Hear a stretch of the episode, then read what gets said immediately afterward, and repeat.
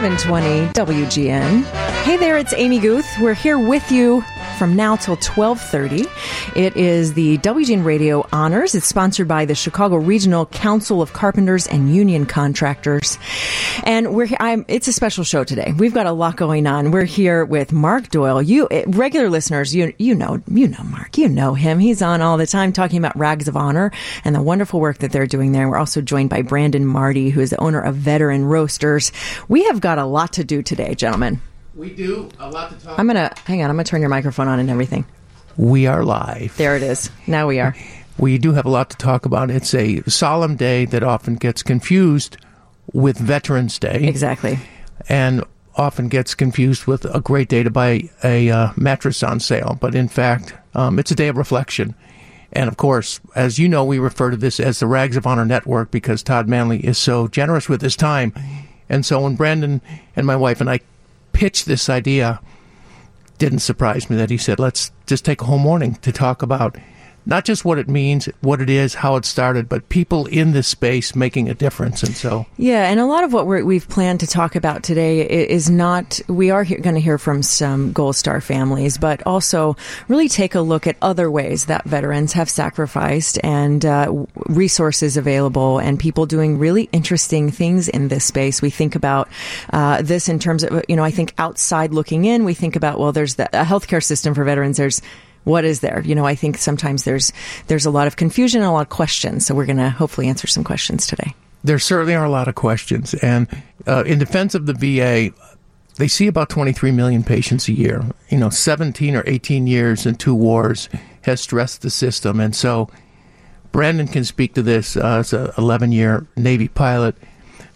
The problems that people have just navigating regular days, everyday medical procedures at the VA has become um, it's become a real problem over the years. But I think they're making doing what they can to try and change it. No, I think I think that. you're definitely right, Mark. And I uh, I heard an interview this morning with the VA secretary. The same thing. The the amount of um, reach out there doing, the amount of proactive um, like education uh, and activism is really helping, and I think it's only going to continue. Uh, what I'm really excited about today, and kind of the program we have lined up, is just I think bridging this gap between those that served um, the families of those that served and then fallen and the rest of the community. So I, I hope there's a lot of great education, a lot of things people learn and then can go out and do within their community here in Chicago. Yeah, for sure.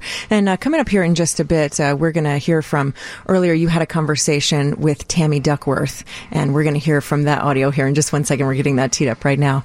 Uh, really about about this day and that, that distinction you were just talking about of the difference between Memorial Day uh, and Veterans Day. Because uh, again, I, I think you know, well, Mark, we've had this conversation on the air before. I think it was last year, or year before, we were having this very thing this time of year uh, about about that misconception about like, ah, it's military something, you know, and it's good intention, certainly. And I think people want to do the right thing and be ready. But, uh, you know, it's important to really break it down and say, you know, this is about all who have worn the, the uniform. That's Veterans Day. That's in November. But, but today is really those yeah. who gave the last full measure of devotion to quote our great president, Abraham yeah. Lincoln. Yes. That's right. That's right. All right. So let's take a listen to that conversation you had a little bit earlier with Tammy Duckworth about this day. Senator Tammy Duckworth, uh, thank you so much for joining us today on this Memorial Day.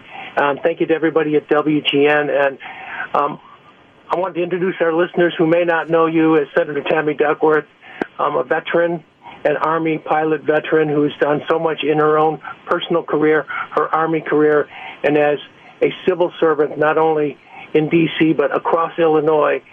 And thank you for taking time on this day to tell our listeners about what Memorial Day means to you and what it should mean to all of us, but also to tell about the amazing work that you continue to do in D.C. on behalf of our veterans so they understand what's happening at the federal level. So thank you so much, and it's all yours. well, it's good to be on. Um, and uh, I think I'd love to start off first by sort of explaining the difference between Memorial Day and Veterans Day. Because to the uh, uh, average person who's never served in the military, it may seem like the same day. You get a three day weekend and people go and have barbecues and uh, there's sales, you know, that's uh, all of the car lots have sales and all the supermarkets have sales and the gro- and and the uh, uh, big box stores all have sales and, and you know it's a good time to go buy furniture. But what's the difference? Well, Veterans Day in November is a day to celebrate all of our nation's veterans, those who have worn the uniform, and to celebrate. It's a day of celebration, and and to thank them for their service. Uh, Memorial Day is a day to honor our fallen dead, uh, those who are no longer with us, those who fell um, in the line of duty, and those who um, uh, perhaps never made it home from war.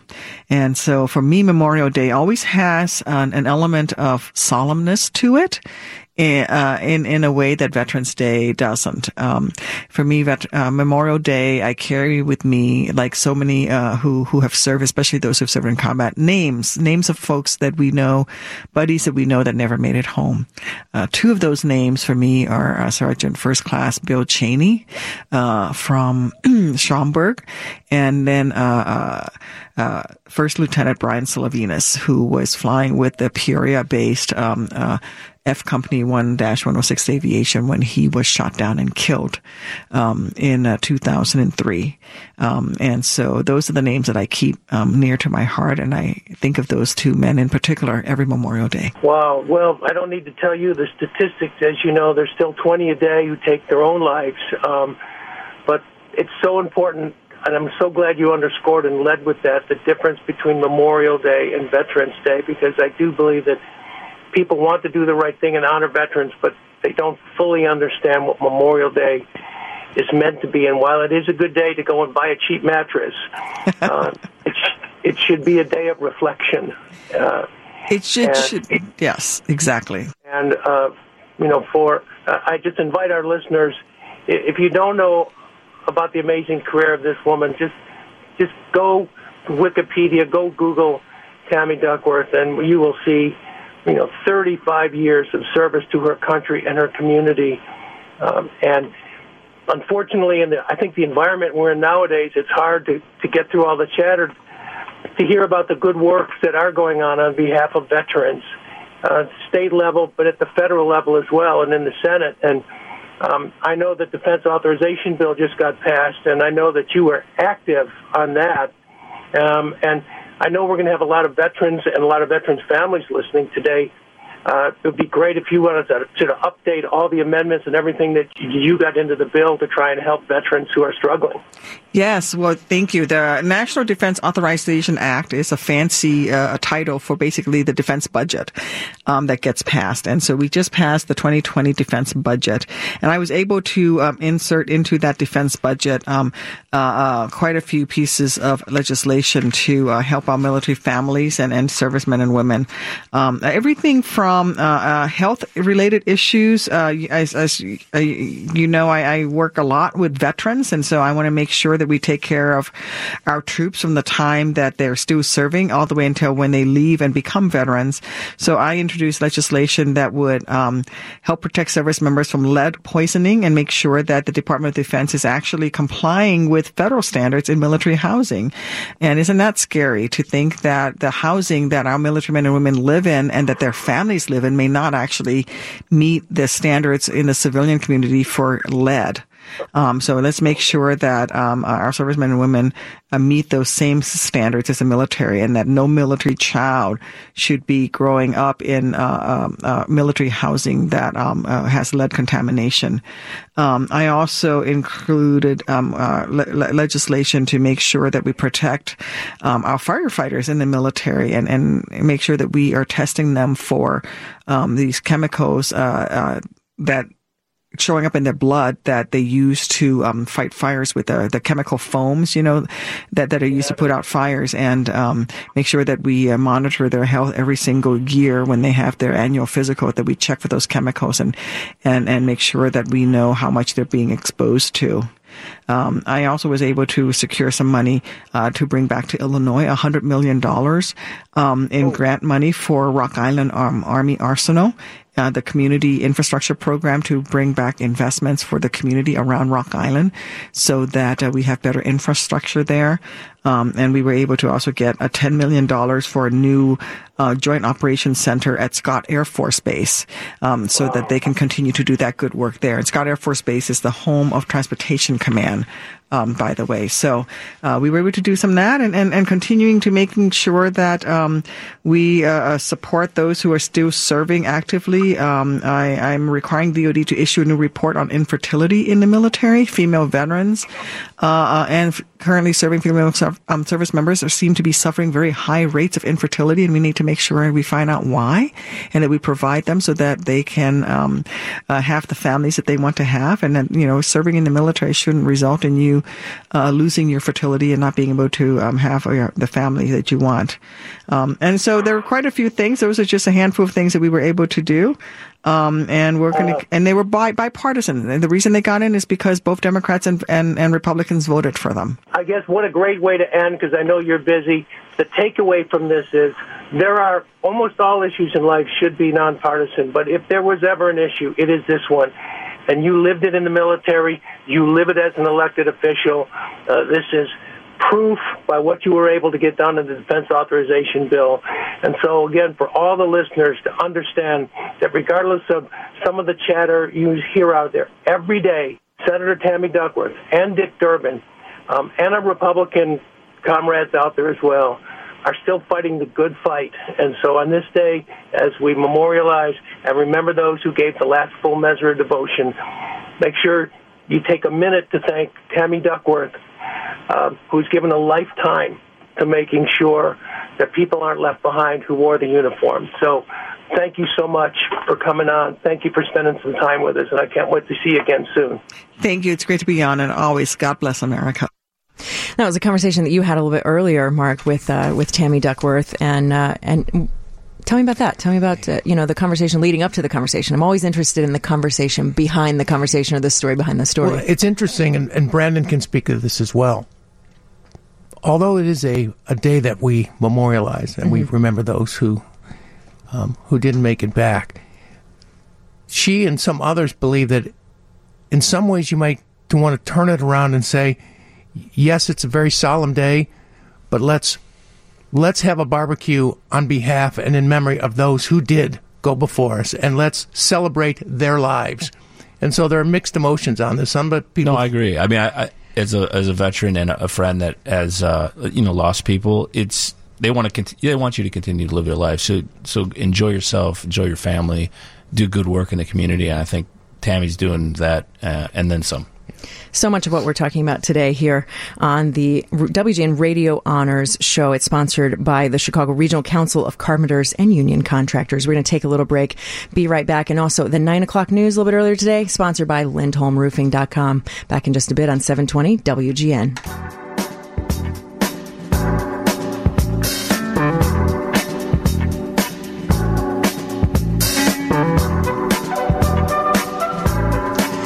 720 WGN. It's Amy Guth, and it is today is the Memorial Day special. We're doing this. We have with us Mark Doyle is in studio from Rags of Honor and Brandon Marty from Veteran Roasters, and it is we're here till 12:30. We got lots to talk about, lots of things to do, many topics to discuss here today.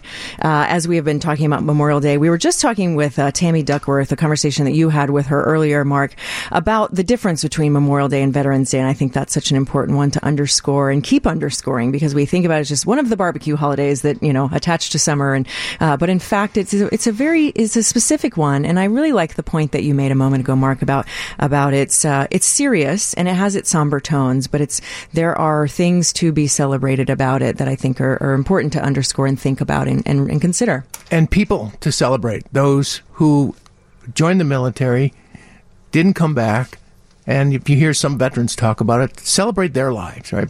Take a moment to reflect. You can do both, right? You can take right. a moment to reflect. We're multidimensional human beings. We, we, can do lots of things at the same time. I can't do lots of things at the same time, but others can. But in truth, you really can. You can have a day where you celebrate with your family and you celebrate those who went before, You can do them both with honor and dignity. Yeah, for sure. We're joined now by Paul Grasmehr from from Pritzker Military Museum and Library. Paul, thanks for being with us today and joining us on today's special. Thank you for allowing me the opportunity. So, you know, I, think as we've been talking about that difference that's often uh, overlooked between Veterans Day and Memorial Day, you know, uh, the Pritzker Museum does, does so much work in this area and really digs into not just the specificity of holidays, but, but, but history of them and really interesting historical details. And I wonder if you could share some of that with us today about this day. Uh, yes. Uh, the Pritzker Military Museum and Library has been in existence since uh, 2003, and we have a very simple mission to collect, preserve, and share the stories of the citizen soldier in the preservation of democracy. And so we're an education center, we're a research facility. Uh, we have books that we loan, uh, interlibrary loan on American and world military history. And uh, we have events where authors come in to discuss current, past, and, and the future of the military. And uh, we have great exhibits there where the public, you know, as you, as you know, less than one percent of the population ever puts on the uniform to serve in the military. Uh, we have exhibits to help educate the public on our uh, military history. That's great, Paul. This is Brandon, uh, and thanks so much for joining us. Could you share a little bit more about your personal history? I know you're an Army veteran, and then maybe how it led you into um, the next phase of your life. Being at Pritzker for almost 10 years now and more of a historian, educational? Uh, hi, Brandon. I was an Army engineer officer. Uh, wearing uniform was something I always wanted to do from third grade. Uh, I have a family history of being in the military, and it, and so I wanted the opportunity to serve. Uh, being an engineer officer was great. Uh, you get to build things, and you get to blow things up. But uh, you get to teach. You get to uh, teach your personnel. Uh, you get to help uh, when you build structures. And then after I left the military, I, I was a Gulf War vet and uh, and uh, and then uh, recalled after 9/11. Um, I uh, then taught high school and it was great to teach before kids had their heads buried in a smartphone. But I'm still teaching uh, at the museum and library, uh, helping families connect with their personal military history, uh, assisting with their military genealogy.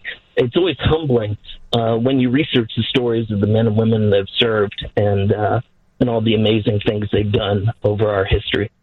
You know, Paul, I'm glad you mentioned military genealogy. I think that's such an important topic. I mean, we could do a whole show just on that. That's so interesting, and I think it's a it's a way that so many people connect to their genealogy. That's often like the first leaf, the first clue uh, as you're doing family histories. Well, I know, you know, Grandpa was in World War One. I'm not sure beyond that, and that those begin those military records often begin to open up very uh, moving and human pieces that connect people to their families. Right people are spoiled by their smartphones. They think, oh, I can press a key and all these records magically appear. Only about 10, 13% of the really good to know records are digitally available.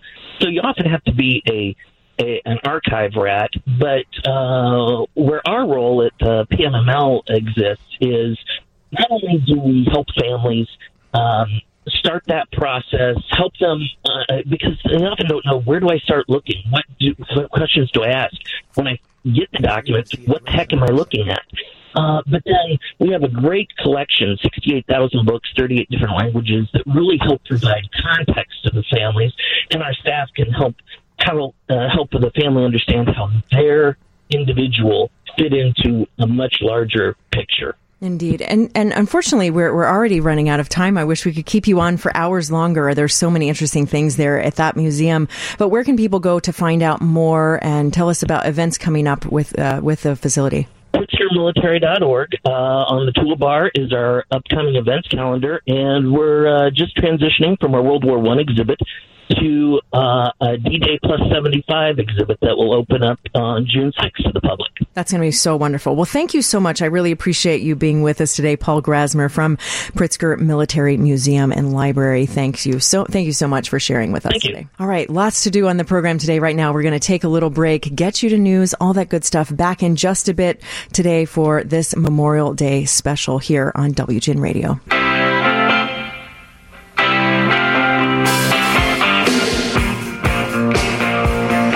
720 WGN. It's Amy Guth, and this is the Memorial Day special, WGN Radio Honors. It's sponsored by the Chicago Regional Council of Carpenters and Union Contractors. Thanks for being with us today.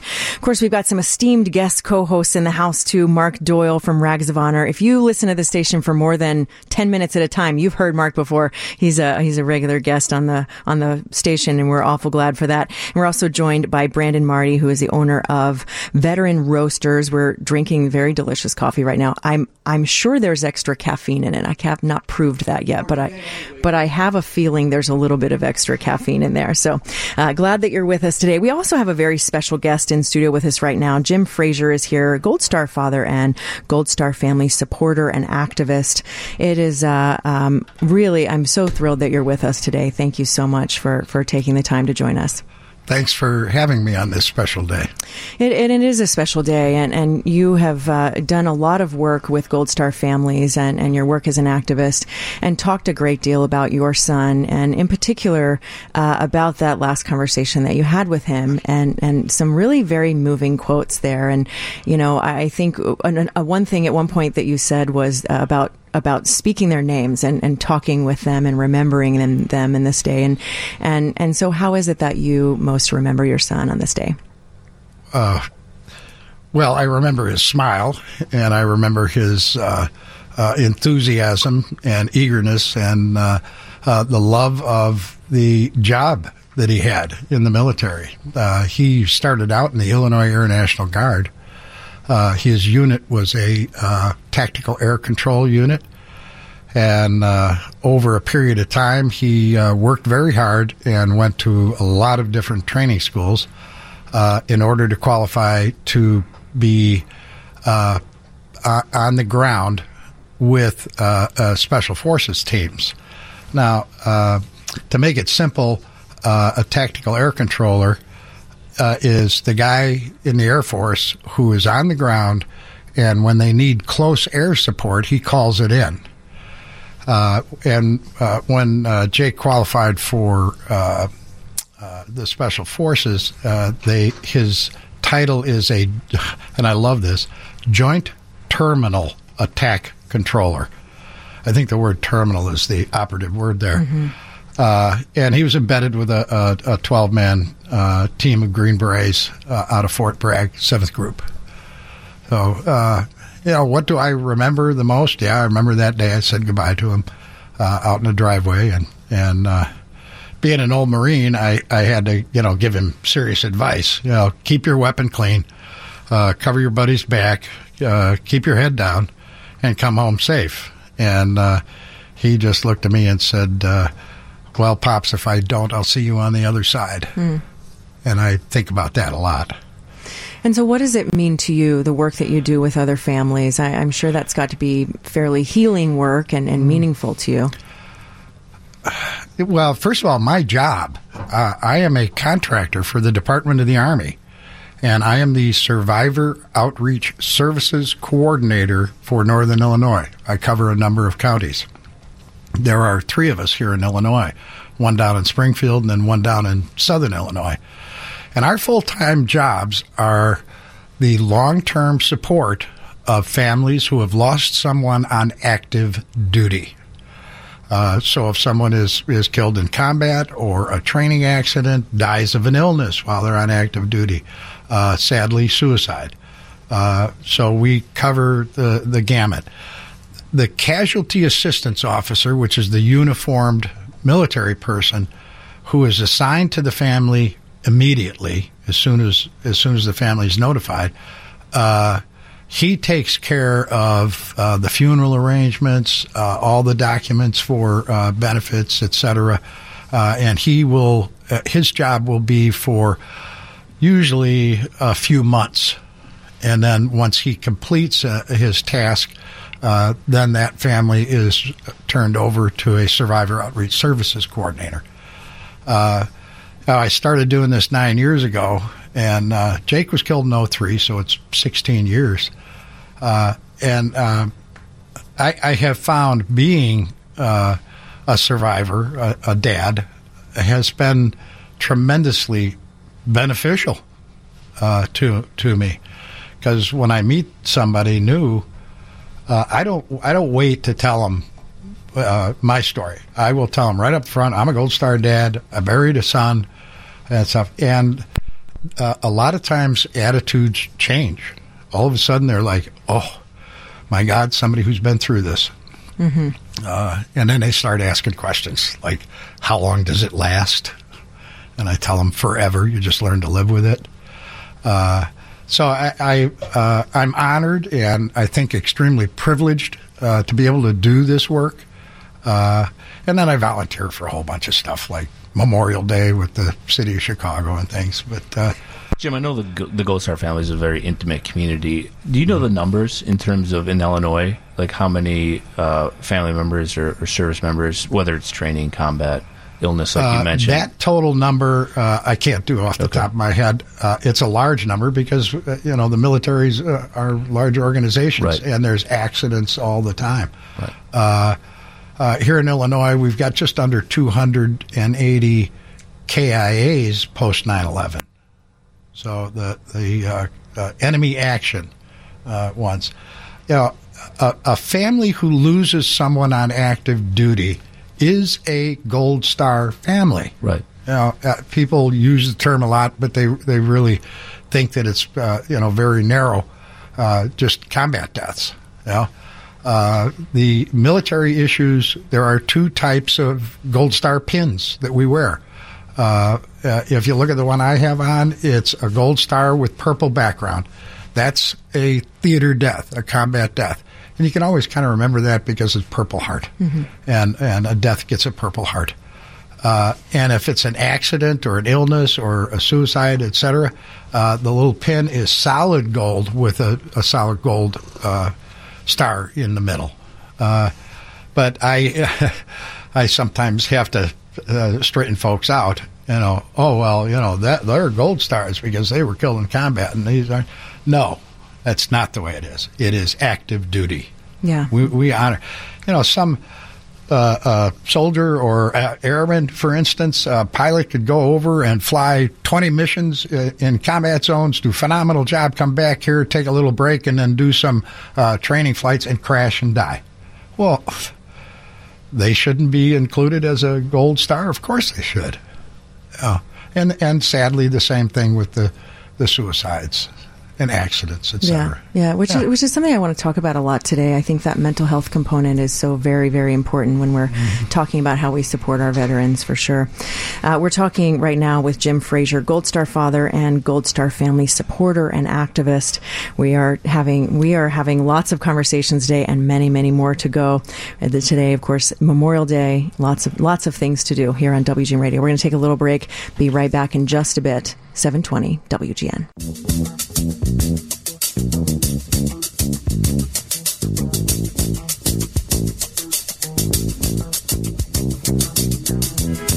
Seven twenty WGN. It's Amy Guth. and This is the Memorial Day special WGN Radio Honors. Thanks for being with us today. We have a couple of esteemed co-hosts, guests in the studio, Mark Doyle from Rags of Honor and Brandon Marty from Veteran Roasters here with us.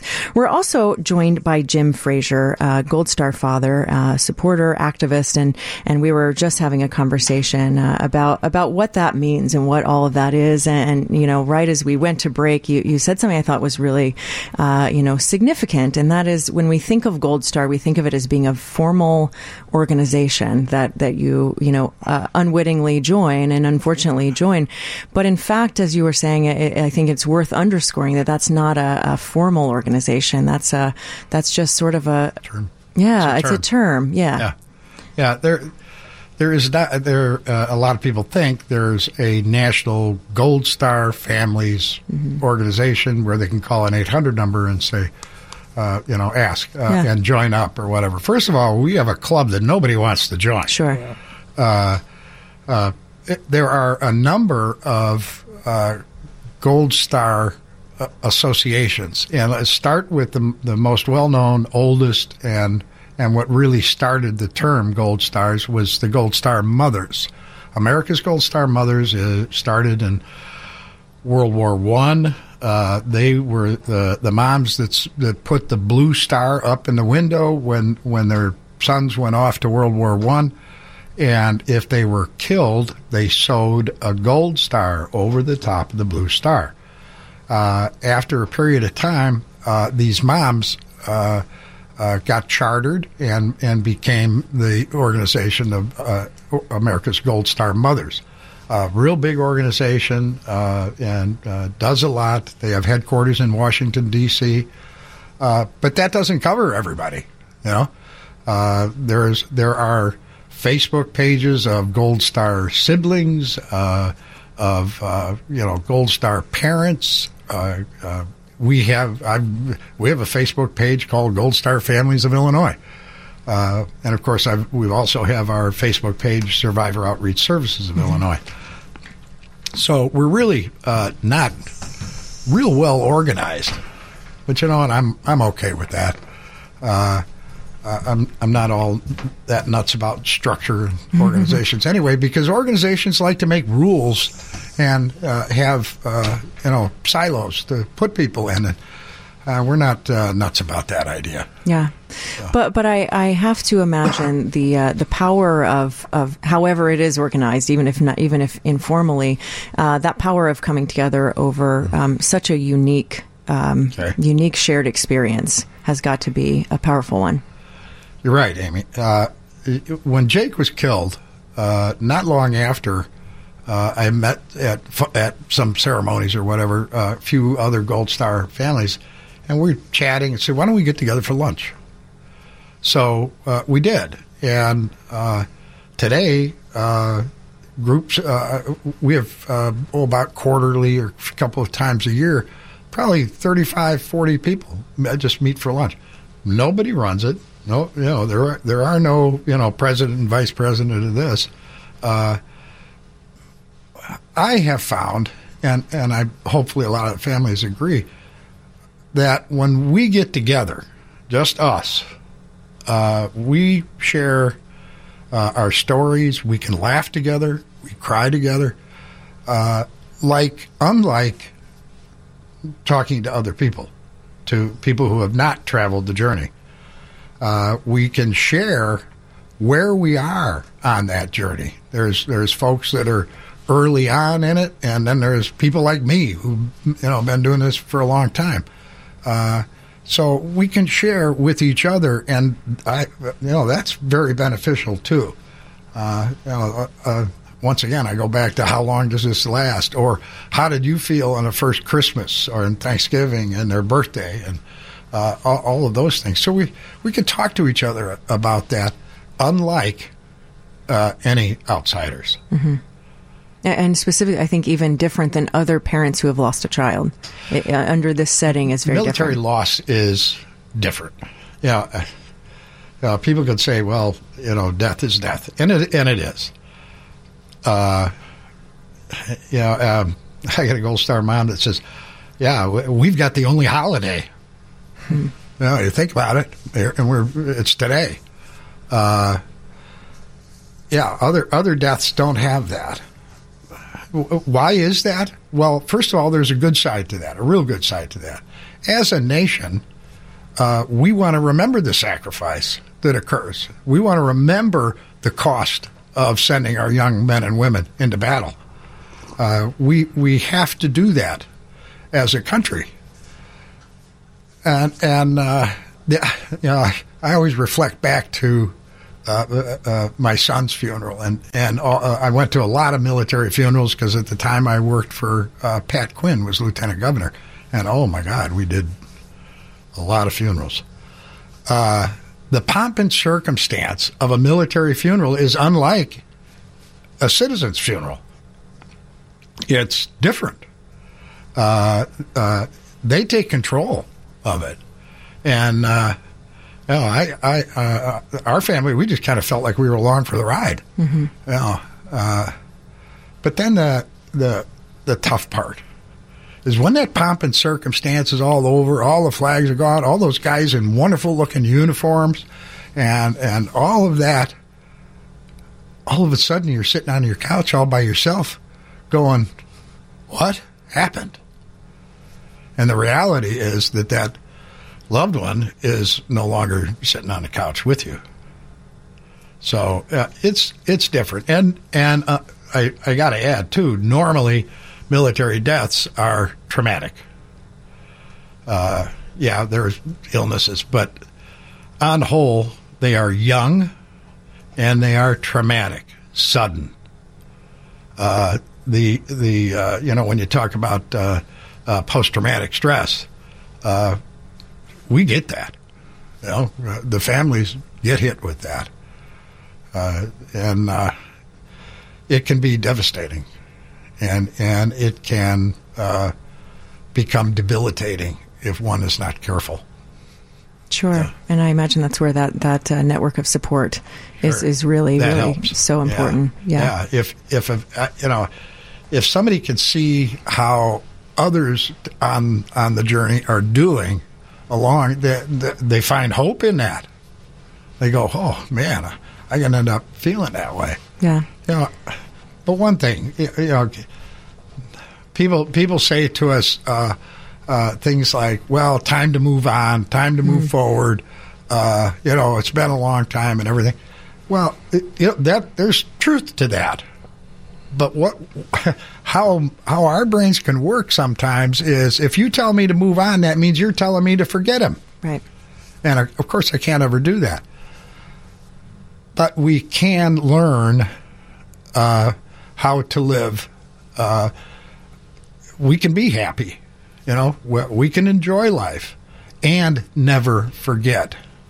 And, and I think part of what we do today uh, is to to and remind everybody. Yeah, yeah, and, and I think that's such a big part of what we're talking about today. Is I think often uh, Memorial Day gets lumped in with Veterans Day, and it's a it's a barbecue holiday, and people kind of forget these details. That bothers us. Yeah, that was my next question: Yeah. is how does Yeah. that feel this that? is not Veterans Day, Yeah. folks.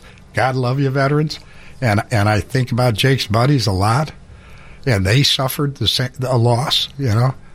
Uh, but we do that in November.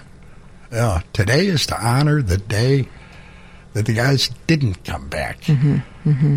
Yeah.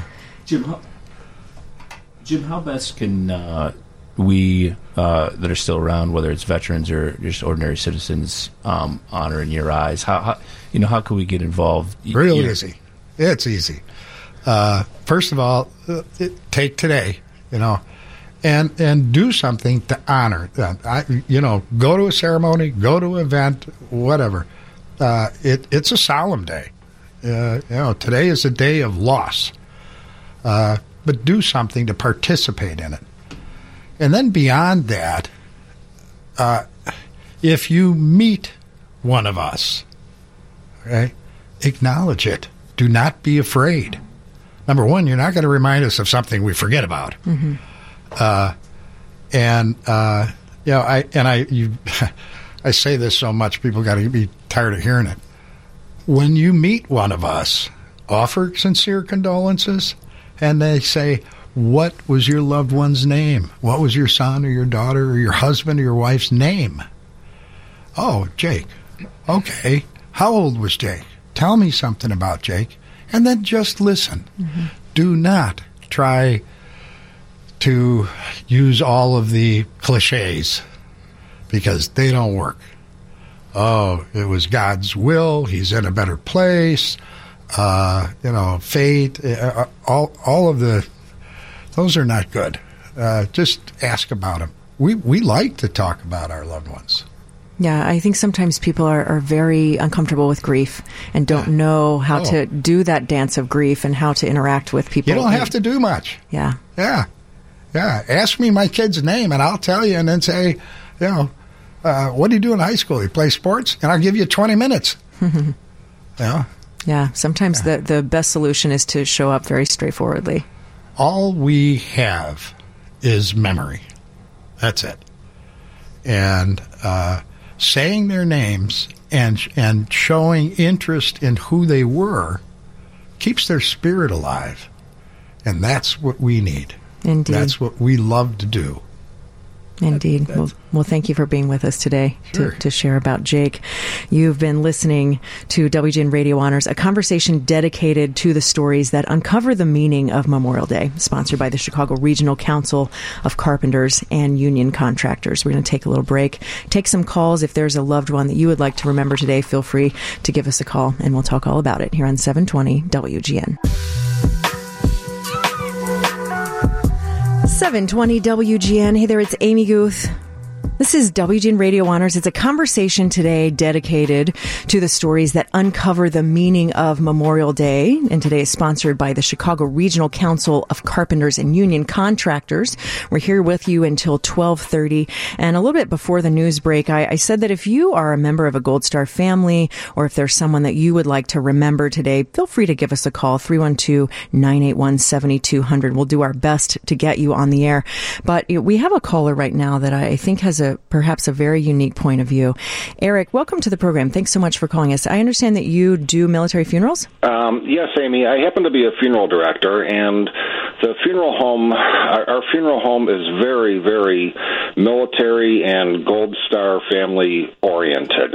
And as often as I go to the Abraham Lincoln National Cemetery out in Elwood, it never gets routine for me. I mean, there are times where we go there, you know, two or three times a week, um, and uh, there's something about the folding of the flag while they're playing taps, uh, the volley of shots that even as a professional funeral director, I start to get choked up, and you know, I'm not really supposed to because I have to try and remain professional. You know, I have to be able to be able to help the families, but um, it's a very, very profound place, and I encourage anybody and everybody to uh, attend a military funeral, or at least attend the, uh, you know, the cemetery to see the rows and rows of gravestones of people who have, you know, sacrificed their lives for our country and it, it, it adds a, a, a totally profound meaning to Memorial Day. Certainly. And uh, uh, what I was going to also say is, you know, we hold an, an annual get together uh, for for all families, not just Gold Star families, um, because after the funeral there is a tomorrow. You know, there will be a time where the flowers wilt, and like your gentleman, you know, caller said, you know, okay, after the funeral is over, now what? Now you're at home. Now you see a vacant chair, or you're alone, and it's very important to either get involved or handle the grief in what we call a, a healthy way, so that it isn't complicated. Yeah, yeah. I really appreciate your call, Eric. What, uh, where is it that you do this work? Uh, well, I work with the Maher Funeral Home over in Tinley Park. You can just Google us, and uh, you know Maher M A H E R, and you know we'll be happy to sit down and help. And we always help people, uh, you know, regardless of of funds. We are always there to help people, um, you know, financially or emotionally. That's wonderful. Thank you so much. I really appreciate the call today. You're quite welcome. Thank you. Bye bye. So uh, there, there again, you know, uh, feel free to give us a call. I, I did the call out specifically if someone would like to remember a loved one today, but certainly that was a very interesting and unique perspective there uh, from a funeral director talking about this very important topic as we're as we're talking about uh, all the things uh, about and the stories behind Memorial Day and all the pieces of it because it's a it's a complicated one. I think with any big topic we talk about, there, there there's a lot of layers and nuances to it. It is, and the, the challenge that he described there is the challenge uh, that we find is how do you honor them, find a way to keep that memory alive, mm-hmm. but live the rest of your life. That's right. And it is a challenge. I had a brother who was killed in a car accident.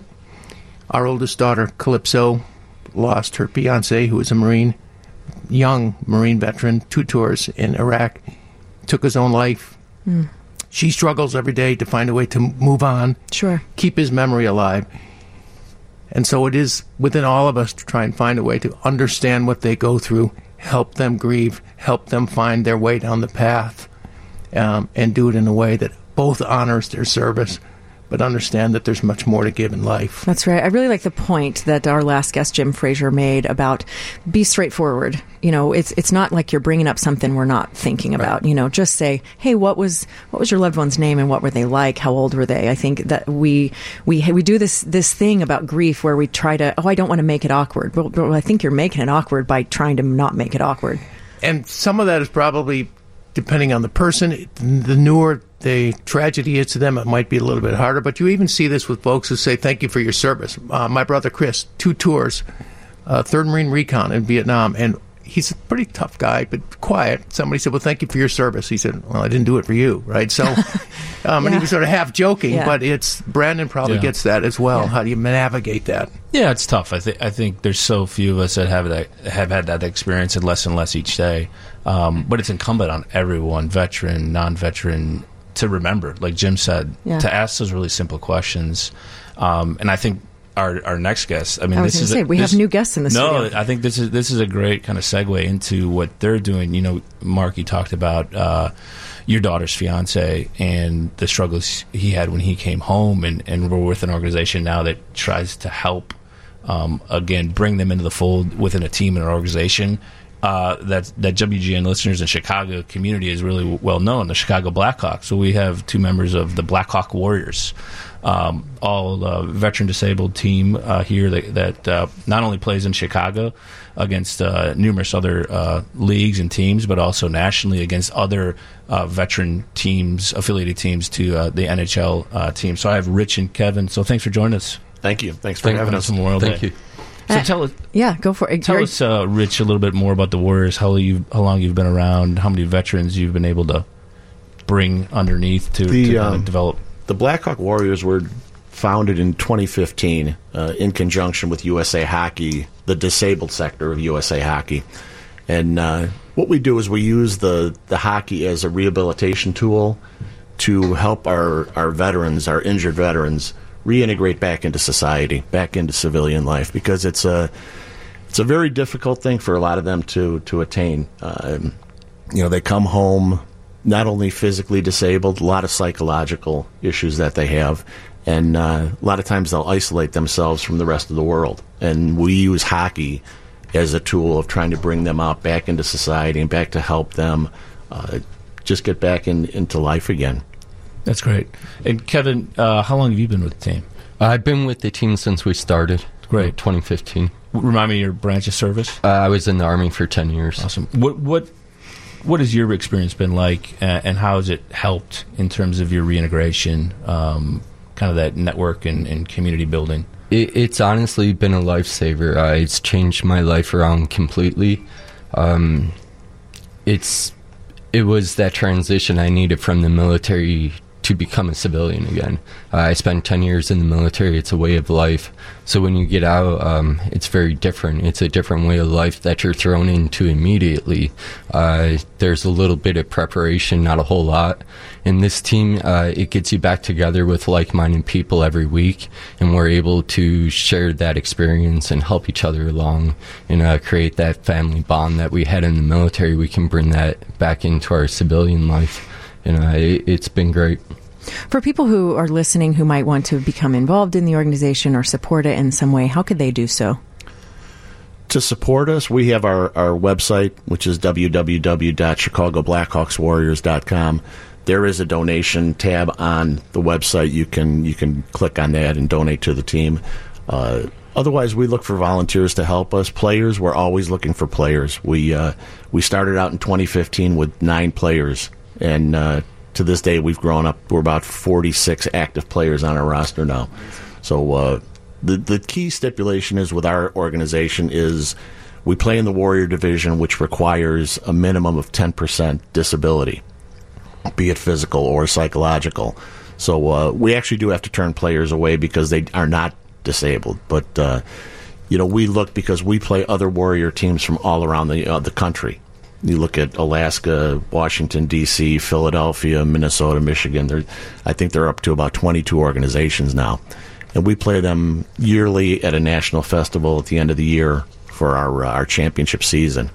But it's it's just a it's an avenue where uh, where we can help all these soldiers and and uh, if anyone else wants to help, you can go on our website, volunteer, email us, anything. We, and, uh, and, and veterans, if they want to get involved, but they don't have the equipment or or their skill level might not be where you think. I mean, just come out and you you guys can help them with all that. you right? come out. Yeah. Know, we practice once a week, but you come out. We've we've had people that have never been on skates before, and they've come out and we've taught them to skate, worked them through the program. We have other players that have actually played junior hockey together, so uh, we don't we don't discriminate against any of them. We take them all, and uh, it's our you know it's what we do. It's our job. We we try to get them uh, you know acclimated again. And you said there are 22 uh, organizations around the country Yes. that, that you play against and, and interact with and work with. Um, how are how involved are you? Is it is it friendly rivalry? Is it uh, is it day to day? You know, a bigger organization that connects you all deeply, or is it a bit of both? It's it's a little bit of both. We're we all we all play under the guise of, of USA Hockey, and under US USA Hockey controls virtually all amateur hockey in the, in the country, from when you're a, a little guy growing up or learn to skate until you're into the Olympics. Uh, we fall under the disabled sector of that, which there are five different disciplines that that uh, compete in disabled hockey. So. Uh, you know, it, it's giving these individuals the opportunity that would have never thought they had the opportunity to, to ice skate or play hockey in their life, and, and we give them that avenue to uh, to do that. Yeah, yeah, uh, and so you you gave us uh, ways for people to to get involved and support and, and all of that. And um, you know, when we talk about Memorial Day in particular, you know, I think we've been saying kind of throughout the morning how how so often Veterans Day and Memorial Day are, are conflated, uh, and and they get intertwined, and, and people with very good intentions, you know, right, tend to kind of confuse the two. Um, and what does your organization do to to specifically honor or recognize Memorial Day? We, you know, we really we really don't concentrate on it a lot because it's it's a very individual, personal holiday for our veterans. Uh, you know, a lot of times people will come up and you know thank you for your service, and Memorial Day is special. Uh, you know, just getting them to interact sometimes. You know, you, have to look at every one of these players that we have have lost someone close that they've served with, and uh, it's it's a rough it's a rough weekend for them. They have the, you know a lot of things they go through, a lot of emotions, a lot of feelings, and uh, you know we just kind of let them be. If they need help, someone on this team is always available. Just pick up the phone if you if you have a problem, if you have a question, and uh, someone's there to help. Yeah, yeah. Well, thank you for being with us today. Thank you. Uh, and again, uh, our friends from Blackhawk Warriors, if you're interested in in supporting the organization, we'll have links available after the program on the podcast page. So we're going to take a little break right now. You are listening to WGN Radio Honors, a conversation dedicated to the stories that uncover the true meaning of Memorial Day. That's sponsored by the Chicago Regional Council of Carpenters and Union Contractors. Back in just a bit here on 720 WGN. This is WGN Radio honoring Memorial Day stories. Today's special broadcast is sponsored by the Chicago Regional Council of Carpenters and Union Contractors. Now back to Amy Guth and Mark Doyle.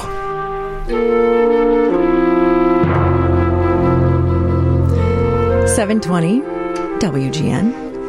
Thanks for being with us today as we're talking about Memorial Day.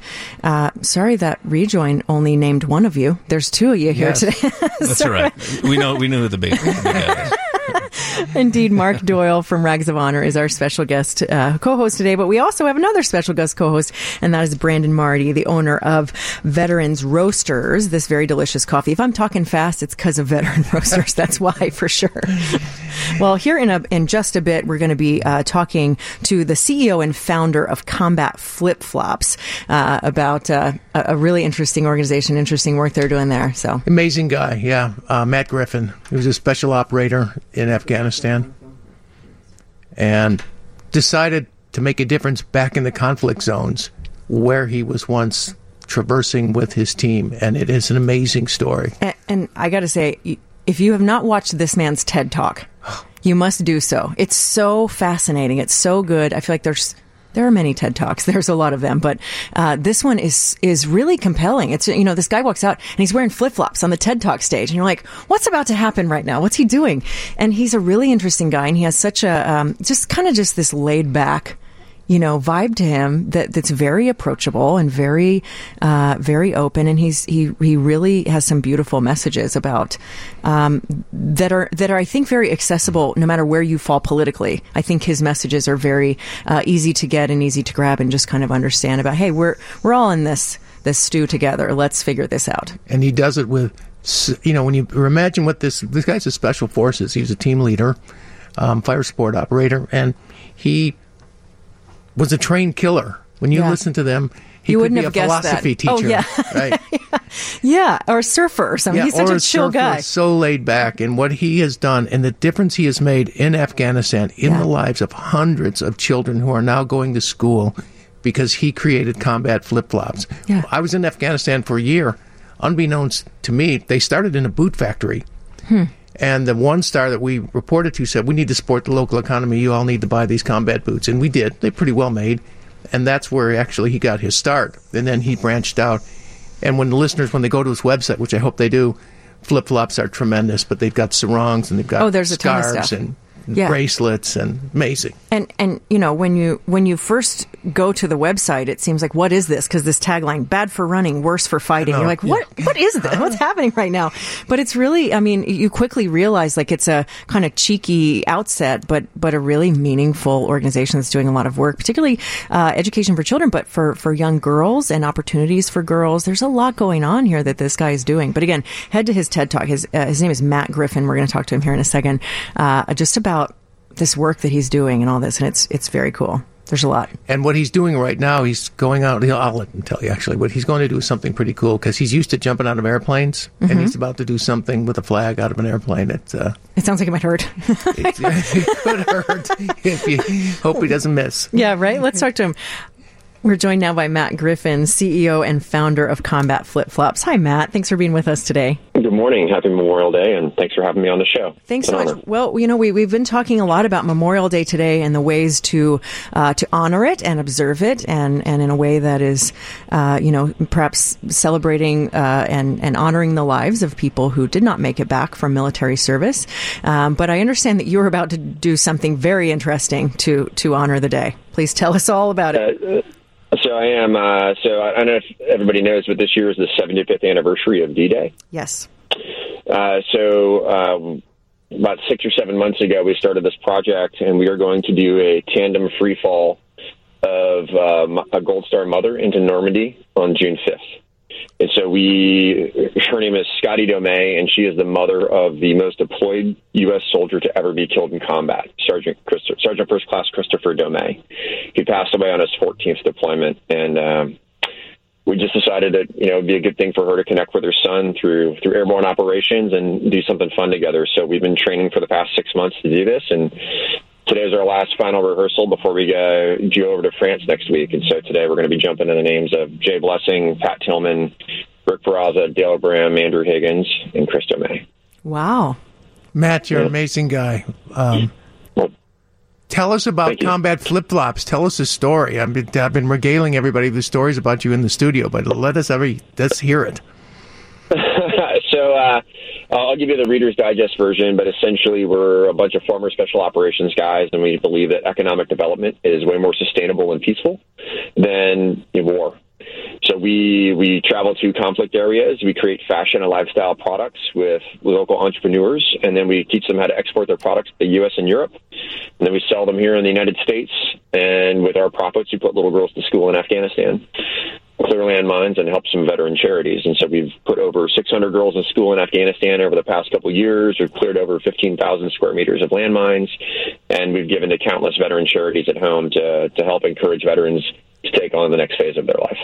Matt, we were talking right before we, we called you up. We were talking about your TED talk, and, and I was I thought was a really beautiful message that you have. And there was one line I I, I, I rewound a moment to, to hear it again because it was it was it was so simple and yet mind-bogglingly big. And that was you can manufacture peace through trade if we are persistent, if we are creative, if we are respectful to one another. That's such a simple um, elegantly simple message, and yet a really complicated one. The idea of manufacturing peace through trade. How did that idea first come to you?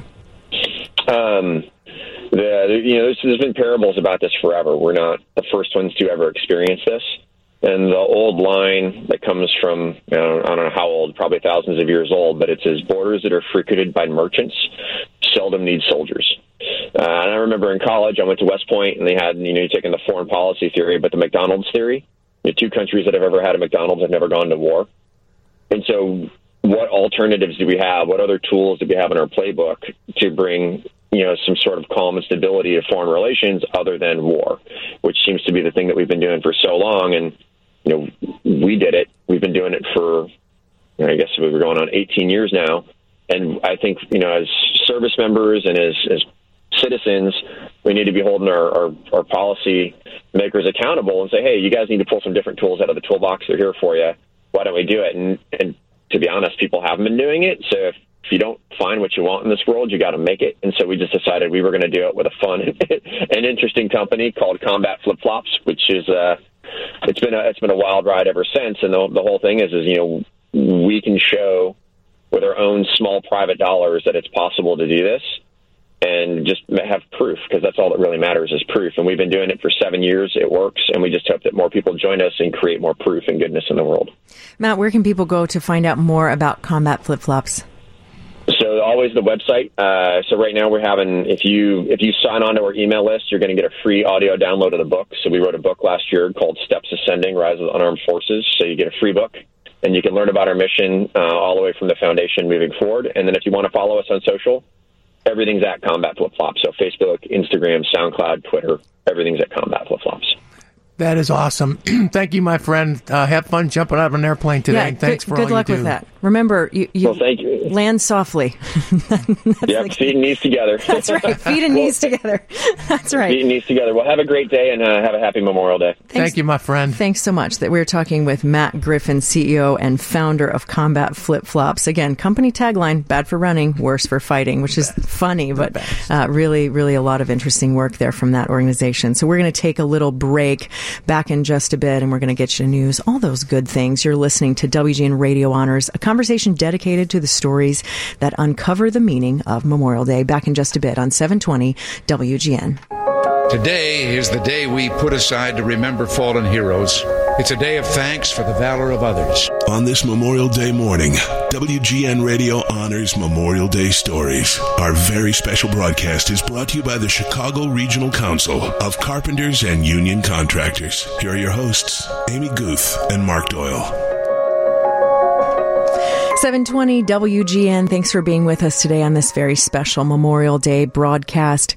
As I said a little bit earlier in the program, we're going to be taking calls throughout the day today. We're here with you until 1230. So if there's someone that you would like to remember today, we will do our best to get you on the air so that you can remember him or her today on this, this very special Memorial Day.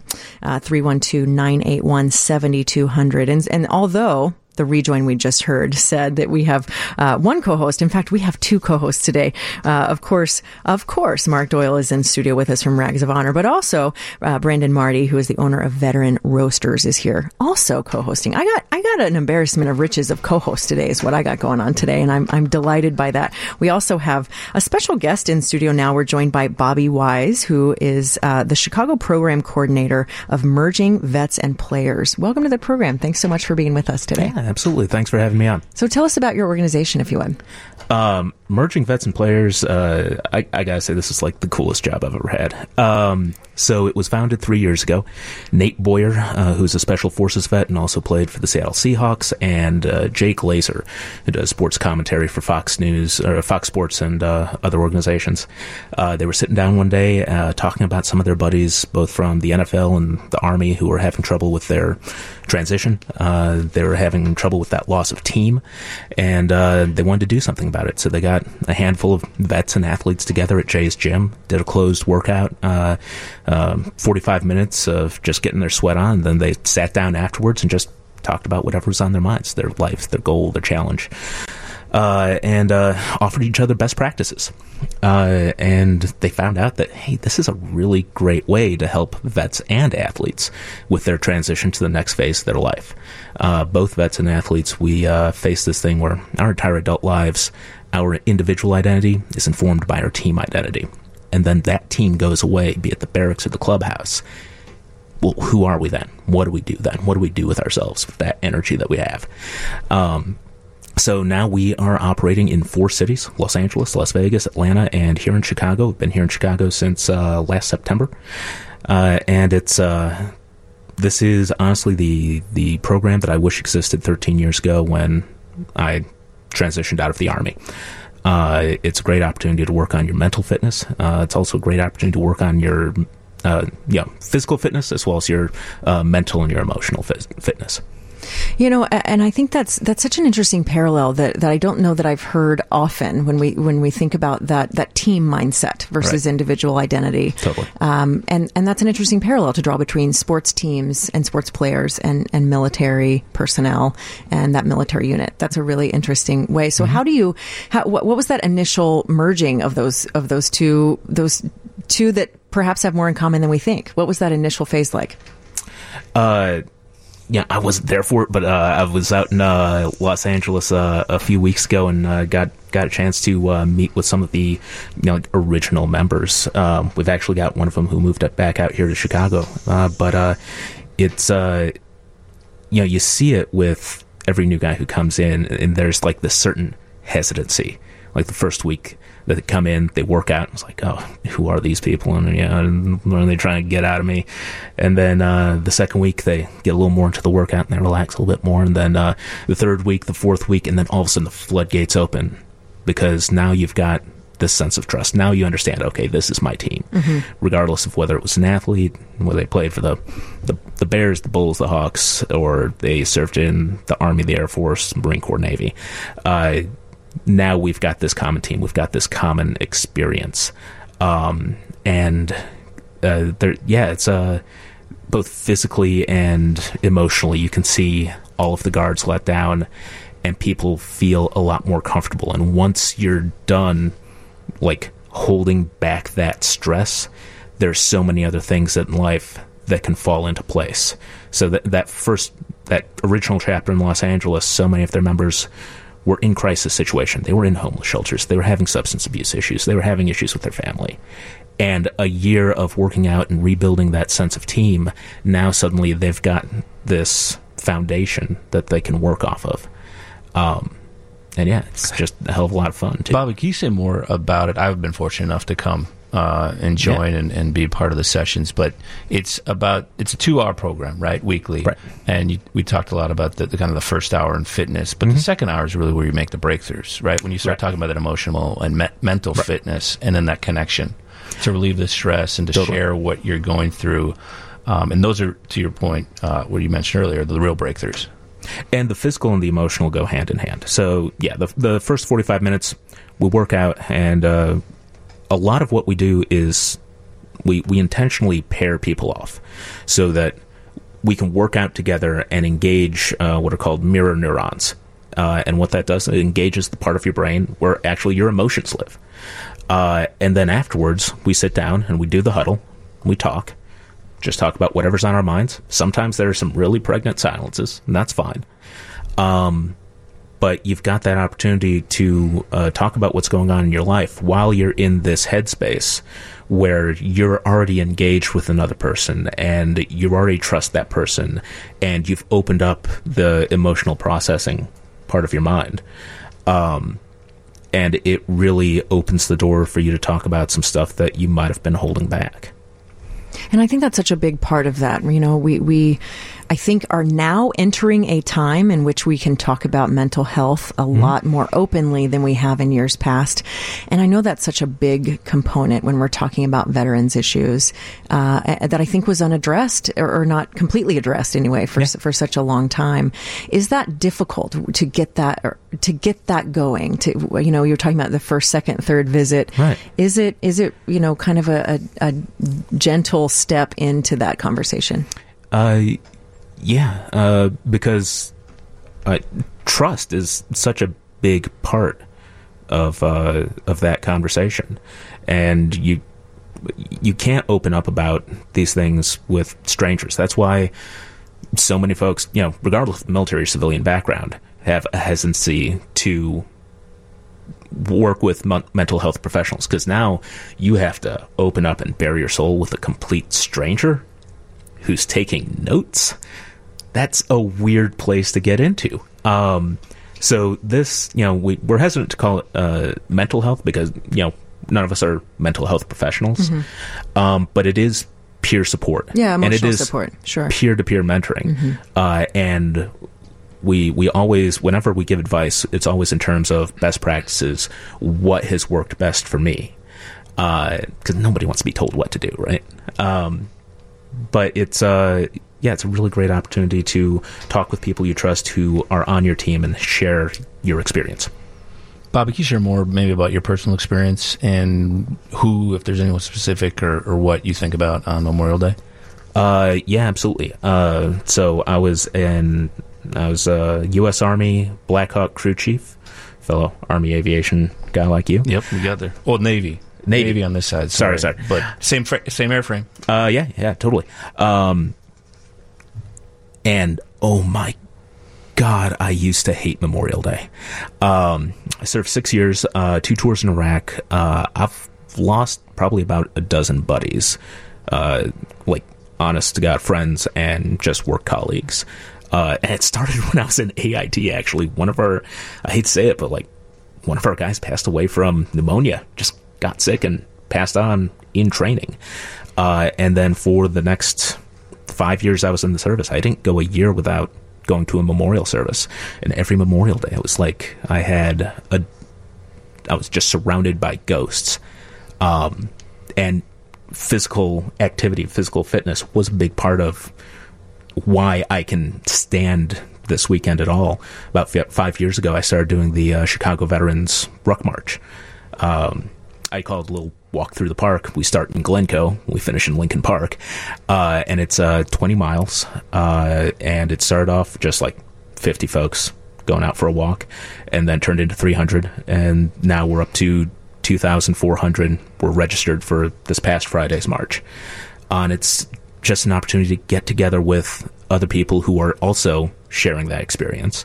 Uh, you get out there and you talk and you tell stories, and some of those stories are about the guys that you lost, and you can, you know, remember and honor the memory of those folks who you wish were still here. Uh, it's great opportunity for the civilian population of Chicago who can like see us out marching at, because a lot of folks you ask them what does a veteran look like and either they don't know the answer to that or they think of you know their uncle Jerry who was in Vietnam and shares some really untoward opinions for Thanksgiving dinner or something like that. Um, but uh, you know, veterans are they they they look like everybody else. Uh, we're only seven percent of the population, uh, but it, it's a very equal rep, uh, drawing from that population. We're from every ethnic background, uh, from every social background. We fall into every sort of job. Um, so it's really healthy for everybody. And then after the march, you know, I'm just too dang sore to feel bad about anything except my blisters and my sore muscles. Um, and then Wednesday, I get to go to MVP and I get to work out again. Uh, and I get those endorphins up and I get the opportunity to talk with folks who I share that experience with. And it kind of maintains that throughout the rest of the year. Well, I wish we had so much more time to talk with you, but I appreciate you Totally. joining us and, and talking about this. Where can people go to find out more about the organization and events and support and all that stuff? Totally. Come check out our website, vetsandplayers.org. And if you're here in Chicago, we work out every Wednesday, 7 p.m. at POW Gym, 310 South Racine here in Chicago in the West Loop. It's kind of kitty corner from uh, UIC Pavilion. Uh, if you are a combat vet, bring your DD214. I just need to lay, lay eyes on it. I'm, I don't keep a copy. And if you are a former athlete, come on down. Uh, we'll just Google your name, just see your, or I don't know, bring a baseball card. That that that'll work. Bring something cool. Indeed. Uh, and uh, and yeah, let's get a sweat on. Yeah. Let's do it. Wonderful. Well, thanks so much for being with us today. Bobby Wise is the Chicago program coordinator for Merging Vets and Players. Thanks so much. Thanks for having me. All right, we'll be back here in just a bit on 720 WGN.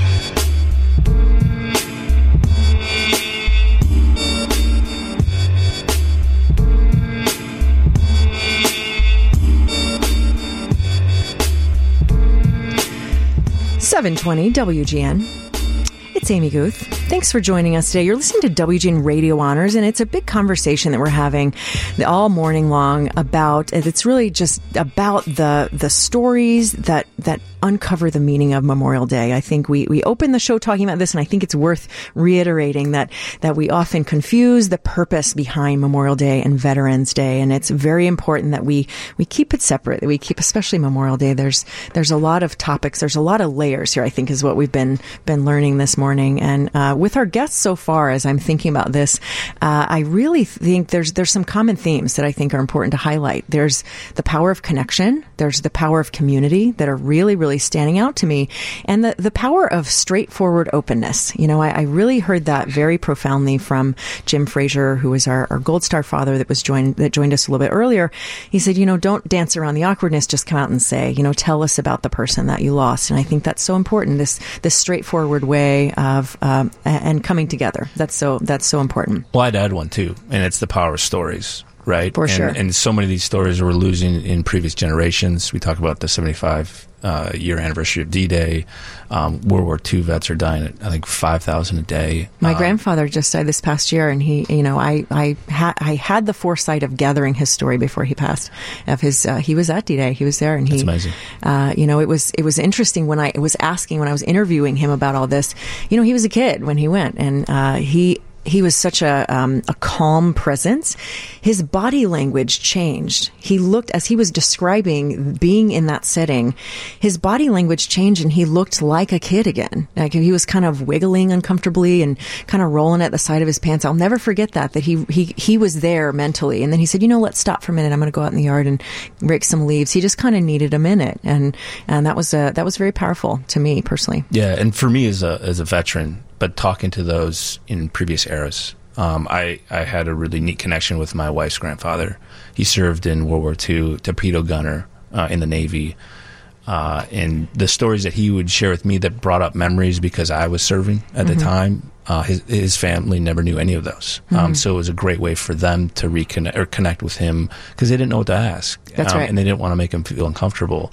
But he would just openly share things with me just because of the shared experience. Because he knew you knew. Right. Yeah. Right. Yeah. Which is uh, another point that, that Jim Frazier made earlier that that the, the power of being with other Gold Star families is it's uh, you know as he said it's a club no one wants to join but yet when you are there when you are you know thrust into that situation there's a very special conversation to be had.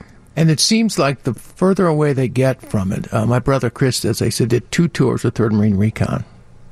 For 30 years, hasn't said a word. But we go to dinner once a month now, and the stories start to come out. Funny stories. I mean, Yeah. this guy was a dead-on combat guy. Mm-hmm. My wife's father was a Purple Heart Iwo Jima Marine. Didn't talk about. He was a surgeon. Went on to be a surgeon. The last five years of his life, the stories just started to come out of them. So it seems like it gets to a point where they want to start to talk about it again. Yeah, yeah, it's very, very interesting. Well, if there is someone that you would like to honor today, please feel free to give us a call 312-981-7200 or, or just a comment about Memorial Day or a particular way that you observe the day. We'll do our best to get everyone on who who calls us, but we have we have a guest joining us by phone now, uh, Mark Vondrasek. Thanks so much for being with us today. Hello, good morning. How are you? Hey, Mark, it's Brandon. Hey, Brandon, how are you? Thanks so much for joining. And uh, you know, we're with Rags of Honor and Veteran Roasters. We're we're so happy to uh, share kind of your story, uh, and I'll let you kind of tell more about. You're with Hyatt Corporation here in Chicago and doing some really great things in the the military and, and veteran space. So um, I guess I'll just start out kind of with your personal uh, thoughts around Memorial Day and what you're thinking about today. Thanks, Brandon, and hi to Mark as well. Hey, buddy. I, I would just I'd start I'd start by just saying, you know, I've been listening all morning, and I'm just thrilled to be joining you guys this morning. And um, we're all thinking of all of our fallen heroes and their families on this on this very special Memorial Day. So, you know, for me, it's just it's a day that um, is properly all about remembrance and just gratitude um, for those that we've lost um, uh, from our um, uh, service and you know those who provide service to our country. You know, for me personally, I'm I'm fortunate enough to to lead Hyatt's Veteran Diversity Business Resource Group, which really is a group that is aimed to do two things. It's to it's to try and welcome our veterans at Hyatt as both a great place to stay for their families, but also a great place to work. And you know, we've done a lot um, in partnership with you guys and in partnership with others to to try to do just that. So, just excited to be here this morning and, and, and share some time with you. How can people listening uh, find out more about about what you're doing, get involved, support it, all of that good stuff? Well, on the you know on the on the stay with on the stay with us side, last November on Veterans Day, we actually launched a permanent veterans discount code, which is good for 10 to 15 percent off of all hotel stays um, at Hyatt for veterans around um, around the world. And the results have really been terrific. So I, I first of all encourage any veterans that are listening today to use this code for you know for their own travel plans. And more information on that specifically can be found at Hyatt.com Hyatt.com backslash um, veterans.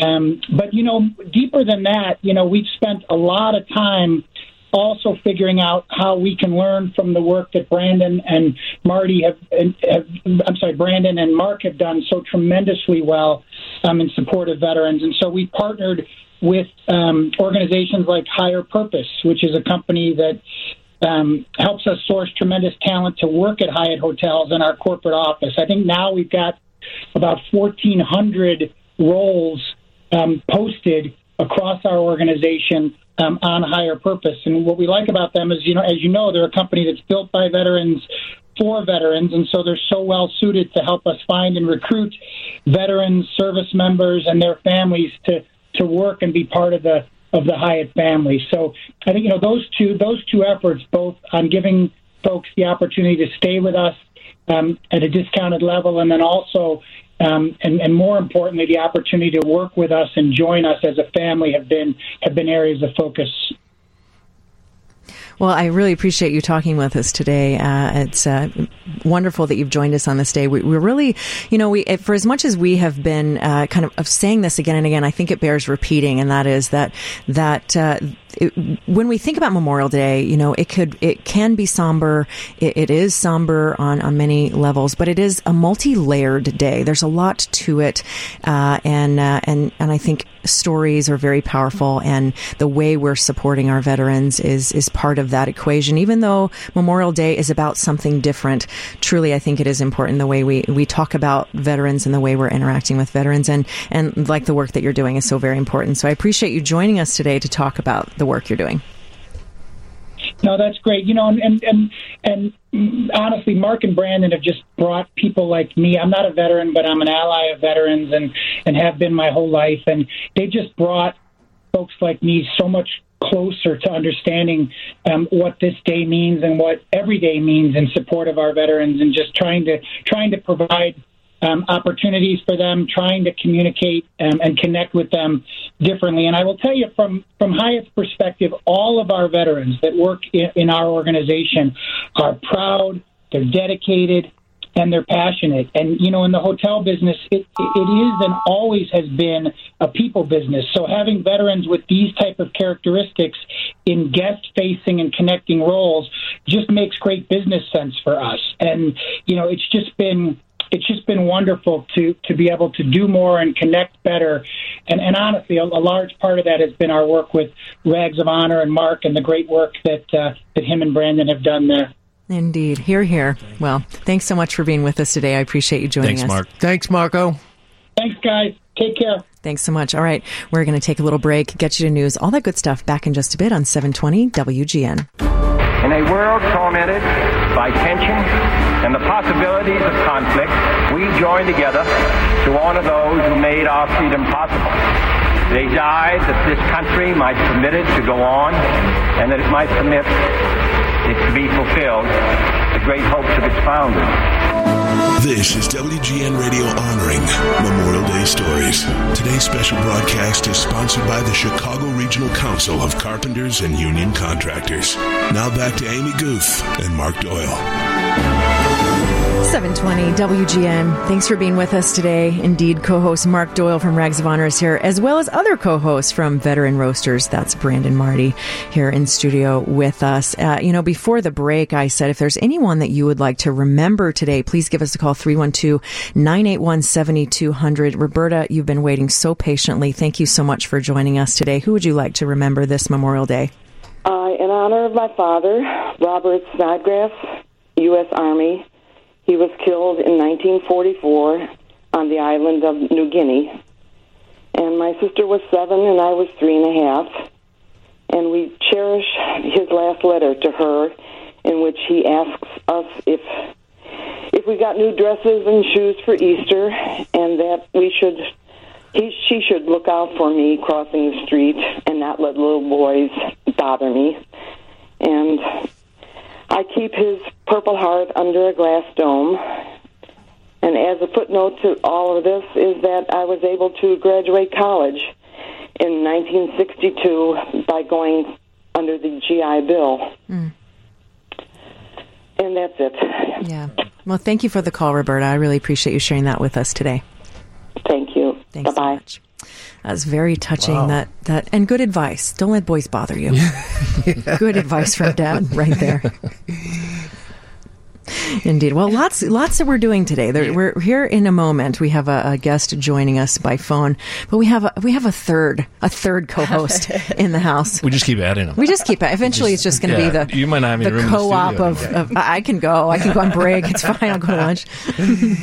Well, I, I it's my honor to uh, introduce uh, my partner, Kip Doyle, wife of Mark Doyle, um, and uh, you know she's the one that really started Veteran Roasters. She's the one that put up the money to found it and um, used kind of the vision that Mark had, and I was so fortunate to come in and uh, help run it with her and uh, hire so many more veterans and support them. And she's really a renaissance woman, as we just talked That's about during break. Uh, works on lobster boats, races motorcycles, As one does. raised four uh, beautiful children, uh, doing great things. So um, I'll stop embarrassing her. I'll let her husband do it. Um, what can you say about a woman who raised four children by herself, invented the card shark skin, has all the patents on it, races What, motorcycles? you're holding up your phone. What is yeah, that thing? On the, so on the back of this phone um, is where you can put your credit card, and the invention. Wait, is- you invented that? She invented it I and did. holds all the patents on it. Yeah. No big deal. I just invented a thing everyone's got. That's Um, fine.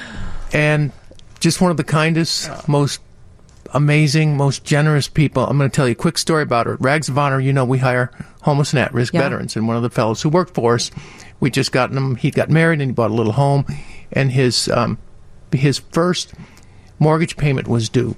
She she overheard him talking to his wife that they were going to be a little bit short.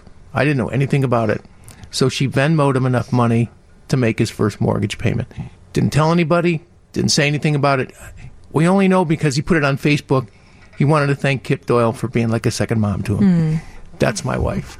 And the the man you're about to meet on the radio, Max Martini, is an amazing actor who wrote, produced, co-starred, starred in uh, a film called Sergeant Will Gardner. And Kip is working on a TV series that's going to be very emotionally riveting about the lives of veterans reintegrating. And Max is going to join her on that project, and we are fortunate enough to have him. Max, welcome to the program. Thanks for joining us by phone this morning. No, thanks so much for having me. I'm really, it's a, a wonderful opportunity to be here with you guys. Well, tell us about the project that you're working on with Kip. Well, we actually just met, and and I, I didn't even know uh, the backstory. Wow, what an uh, amazing woman! Um, she's she, she's doing a uh, it's it's a, a scripted series that uh, will get into stories about vets that are, that have overcome PTS, TBI, different struggles, and I think at the end of every episode, and we're still uh, developing it uh, to a degree, uh, you'll have a vet that will come on and do an actual interview, a little piece at the end of the of the uh, the show. So I think it's a really it's a wonderful opportunity for people to to to see how vets are overcoming these these issues and these ailments, and uh, you know, inspire veterans to come forward and a- ask for help. The, those that are that haven't done so, and uh, and you know, and I think there's a lot of good that can come out of it. You know, and I'm a big supporter, and I really wanted to uh, to be a part of it. It's a it's a great chance to uh, do some good. You know? Thank you so much, Max, and and thanks for taking time out. I think um, you know what really sparked my interest in, in meeting you and, and and getting to talk to you more about your work was obviously Sergeant Will Gardner, which is a movie that you have shown the greatest commitment to uh, the veteran population through your, you know, seeking the, the funding to get this amazing film done, uh, writing it, producing it, directing it, and then, of course, starring and acting in it. Um, you've taken everything that really matters to you and you've put it into a beautiful piece. Um, so, what this is really about is, is, you know, what motivated you, and also um, not to forget, most importantly, is that the proceeds, a percentage of the proceeds going back out to your three uh, charities that you selected in the veteran. Um, veteran initiatives. I know uh, that that was really important to you, and so I really want to let you talk a little bit about that. Yeah, you know, I, I, I, I, I mean, I could go back to I did a movie many moons ago, uh, Saving Private Ryan, and you know, it, it, one of the wonderful things about that film that I remember is that it, it started this conversation amongst veterans from from World War II you know it was uh i remember going to the premiere of that and and we had invited all these wonderful um you know warriors to come in and and uh, and be a part of the screening and and afterwards i mean they were just in tears and it really it, it triggered this uh this conversation, like I said, and you know, and that's the first part of the healing process in my mind is to is to start to talk about it. So, we, as a result of having been a part of that film, you know, I, I started playing soldiers in, the, in these incredible movies, and my base of friends largely became military. And I have, uh, you know, I have personal experiences with with buddies having come back from combat injured, and one day I just decided that you know I, I could do some good, you know. So I wrote this movie, Sergeant Will Gardner. My intention was always to raise awareness, but also to raise money for for charities that I support, three in particular, and. uh you know, and we're and we're, we're we've released the film. The film came out great. Uh, the response has been tremendous. Uh, you know, I get social media messages regularly, probably 30 a day, uh, from soldiers that, you know, have thanked me for, for making the film, that, you know, uh, express, you know, that it had either encouraged them to come forward and get help or, or you know, reinforce the decision, you know, do, that they had made to do so, and and inspired them and inspired friends of theirs. So so I think a lot of good came out of the film. It's a, it's a little bit of a crawl to profit. So, you know, I'm trying to recruit as many people as I can to to watch the movie on Amazon. It's on Netflix right now. Although if you don't buy it on Amazon, uh, it's it, it, buying it on on uh, streaming platforms is uh, is a way for to help us get to our profit margin. But uh, nevertheless, it is available on Netflix, and um, and yeah, I mean, I think uh, in success we can we can actually change uh, some lives with this movie. So. Yeah, I, as an aside, I really enjoy the phrase "crawl to profit." That's a very delicate yeah. and elegant way to say that. I, I really, I enjoy that very much. Well, you know, you mentioned the the outreach, the the stories that people have shared with you about their experience in the military uh, and their military service. You, it seems like that you've mentioned that in several interviews. Are, are there any particular stories that really stand out to you as being extremely moving? That the ones that maybe stick with you? Well, you know, just recently I had uh, a soldier uh, send me a message regarding one of the, the charities that we support, Warriors Heart, which is based in Texas. They they're not only assisting veterans but first responders that are uh, suffering from drug alcohol addictions. Uh, I think that's that's uh, a prerequisite to get into the program. But uh, but this gentleman sent me an e- you know a, a social media message saying you know, it's so wonderful that that you're supporting this charity in particular. This charity, I went through their program. You know, at a at a certain point, I was completely lost. Uh, and they gave my children their father back. They gave my wife their, you know, her husband back. Uh, you know, there's there's so many stories, and there's so many uh, people that I've talked to that have, you know, in particular suffering from TBI but it's it's the recovery messages that really get you. It's the ones that that you know successfully reclaimed their life post combat that that have you know been able to reintegrate back into the, the workforce and society, and and uh, and it's those success stories that really you know touch you at your core. So that one in particular was just hearing that uh, you know this this program. Uh, brought this father back to his children was was just incredibly touching. Yeah, very. I imagine very very touching story as well. Well, thank you for joining us today. I appreciate you uh, joining and talking about this project. And and you know, there's not too many creative projects that we hear about uh, too often that have that have a, a such a charitable and uh, social impact uh, connection to them. Most of them are about a big blockbuster thing that made someone millions of dollars. Right. But so I really appreciate the work you're doing and appreciate you joining us to talk about it today. Thanks so much. Bravo, Max. Uh, Thank thanks, you guys. Thanks, Max. Bye. Thanks so much. All right, we're going to take a little break back in just a bit here on 720 WGN.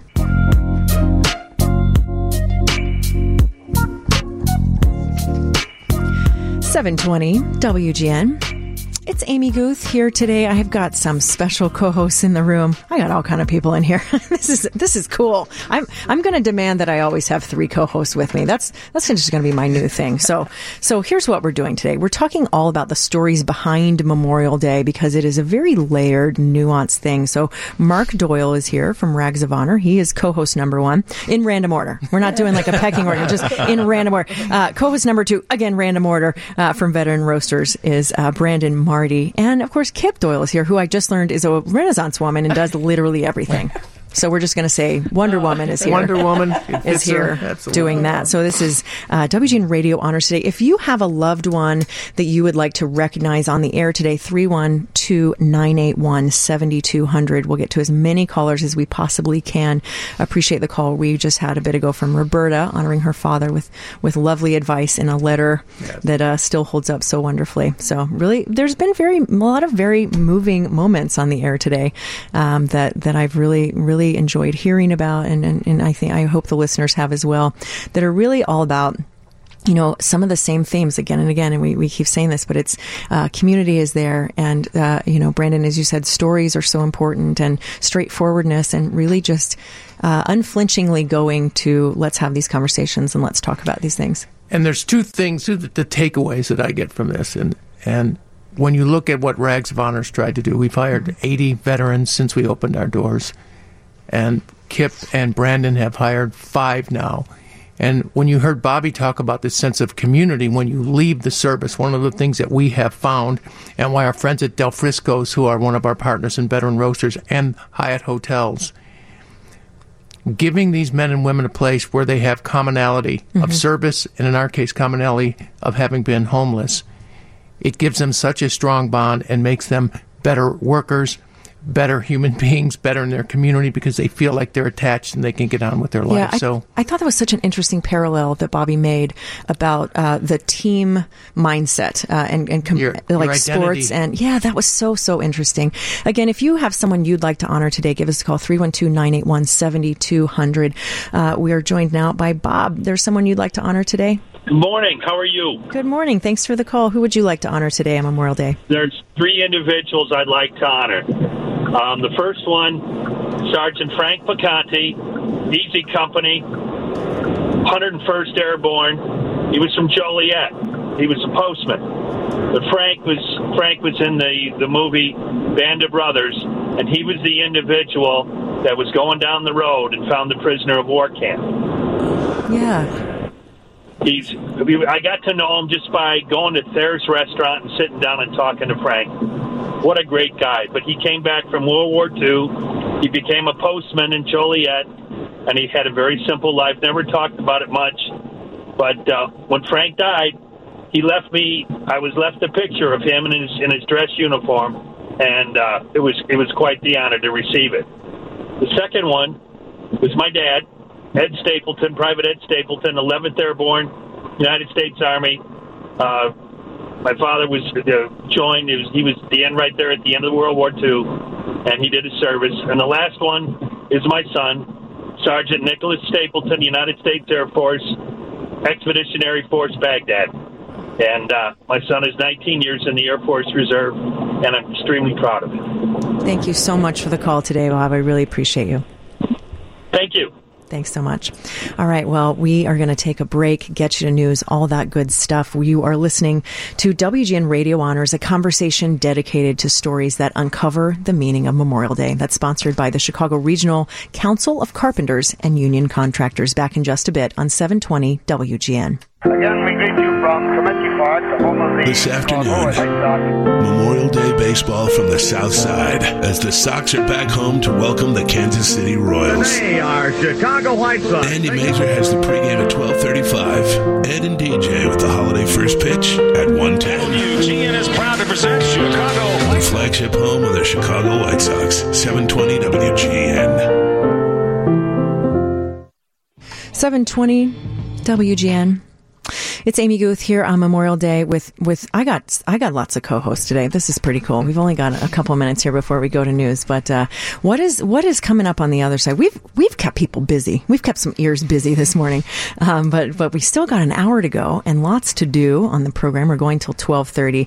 Uh, the other side of news, we're going to be talking with uh, a couple of other Gold Star family members, uh, as well as we're going to be talking with uh, the CEO and founder of the Chicago-based organization Leave No veteran behind. That's Eli Williamson. So lots to do, many, many conversations ahead.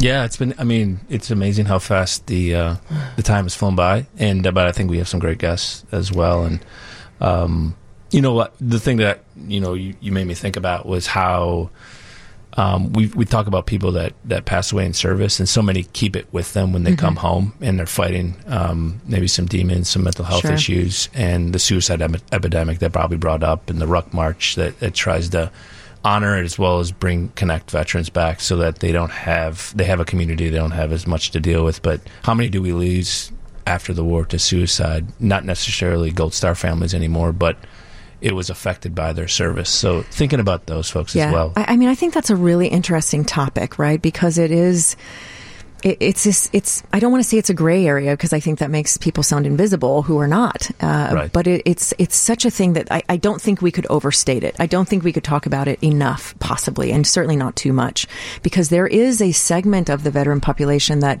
that perhaps the, the direct impact is not there in combat, but it's it's soon after. It's the it's struggling to return home, and and we hear these stories that are just heart wrenching of what happens after in that reintegration process. That's so that's so scary. And just to underscore it, it is 11:30 a.m. By tomorrow at this time, 20 will have taken their own lives. Take a minute to think about that.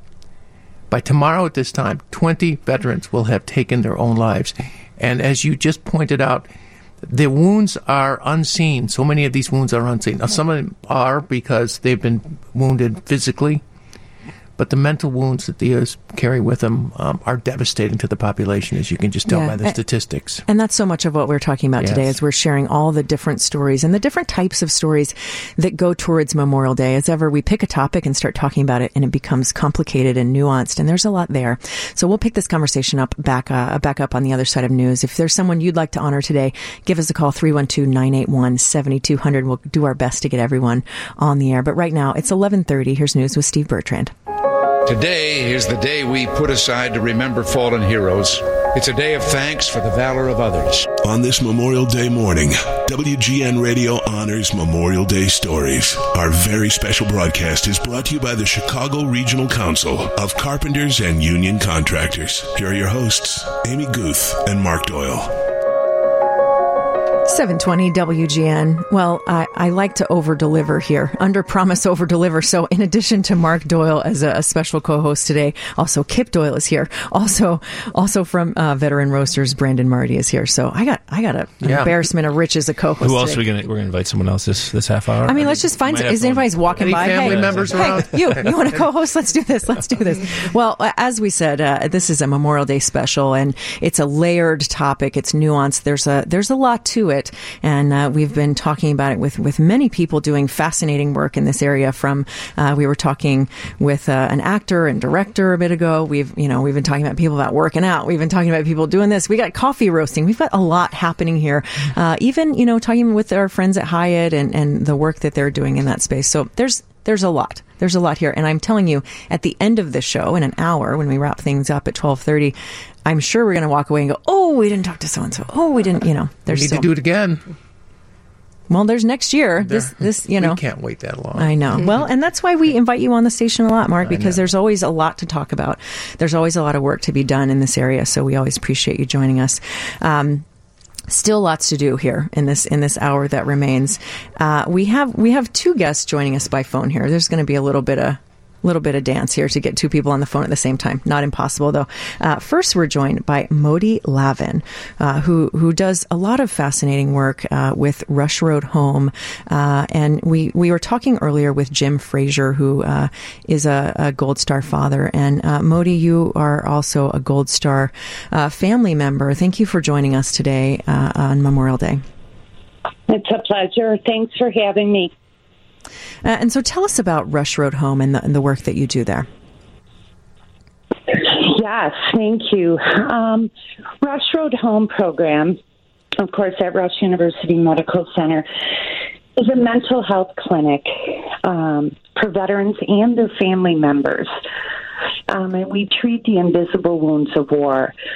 PTSD, TBI, military sexual trauma, and we're really trying to help our veterans and their family members transition back into family life. As you know, that can be somewhat challenging for them. And therefore, we opened up this clinic five years ago. And at this point, we are receiving national recognition for this program. Um, our real centerpiece is our IOP, the Intensive Outpatient Program, in which we fly veterans from all over the United States. And we, at no cost to the veteran, we have we pay for lodging, food, um, travel, and they stay with us for three weeks. And we do this very holistic approach with top clinicians, um, and we treat them for their PTSD. And we've seen magnificent results. And um, you know, we're very proud of the work we do. And as a Gold Star mother, this has helped me to help and honor my son Connor by helping his brothers and sisters, our veterans. Modi, this is Brandon. You are one of my favorite Brandon. people in the space, and uh, so thankful that you could join us today. I know it's a really busy day for you, and I'm sure you have a lot on your mind. But thank you so much for all you're doing. Can you tell us a little bit more about Connor? And uh, Oh, sure. I could talk about Connor all day long. I'm sure. Um, but my beautiful boy enlisted in 2008 and to the Marine Corps. And um, honestly, folks, we don't come from a military family, so it was something quite foreign to me. Um, but I can admittedly say I became a very proud Marine Corps mother. Um, and he trained very hard to go over to Afghanistan, which he did in 2011. He was a tall, handsome, very athletic, very funny, um, very much known for boosting the morale in his unit while in Afghanistan. And unfortunately, you know, on March 1st, 2012, Connor died in Afghanistan. Um, and, you know, it's it's quite a journey. Very traumatic to lose a child. Um, it really splinters your life, and you kind of lose focus on what you're going to do with your life. And it had a very, very intense effect on our family. Um, and after about a year, you know, I decided I have to do something. And after seeing his unit come back from Afghanistan, I kind of realized I wasn't the only one grieving. Um, so that's the work I do, and I do it for my boy. I mean, I also have a beautiful daughter, Grace, who lives in San Diego, and Grace and Connor were my everything and still are. You know, and I'd like to remind families, especially this weekend, just because Connor died doesn't mean he still doesn't live in my heart. Um, and I appreciate you, Brandon, asking me about him because people don't know what to say. And I learned this from Jim Frazier. Um, you know, if you want to say anything to a gold star, just ask him what was his name, what was her name. tell me a little bit about him, um, because, like I said, they still live in our hearts. Indeed, that was a very powerful moment earlier with, with Jim Frazier, with him sharing about his son as well. And I appreciate you uh, remembering your son uh, with mm-hmm. us for us today. I want to I want to um, I want to merge some calls. Is what I want to do. We also have uh, Denise Williams uh, on the phone here too, so I want to add her to this conversation. Denise, thanks so much for being with us today. Welcome to the program. Hi, thanks for having me. Uh, I appreciate you being with us today. Uh, you know, there, there's there's okay. Now I got three co-hosts and two guests on the phone. There's a lot happening right now, but I, this is. I really appreciate. You know, I, I, think it's important to have all of these voices uh, here in this conversation on this day. Uh, you know, Denise, s- same question as we were as we we're talking about Gold Star families. Uh, you know, I, I, would invite you to share a, a, little bit today too. Well, um, interestingly enough, right now I am at um, Arlington National Cemetery, and I'm standing in Section 60, which is where the fallen from current conflicts have been interred, those that have been interred here at Arlington. This is where we are, and this is where the families come.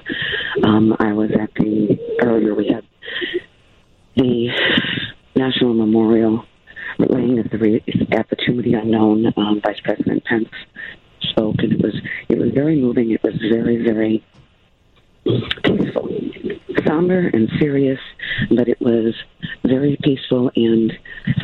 The whole experience here has been very uplifting, which might sound a little unusual, but there are thousands of people here, all over the cemetery thousands of people, and they're all here to pay respect. They're all here in recognition of what this day means.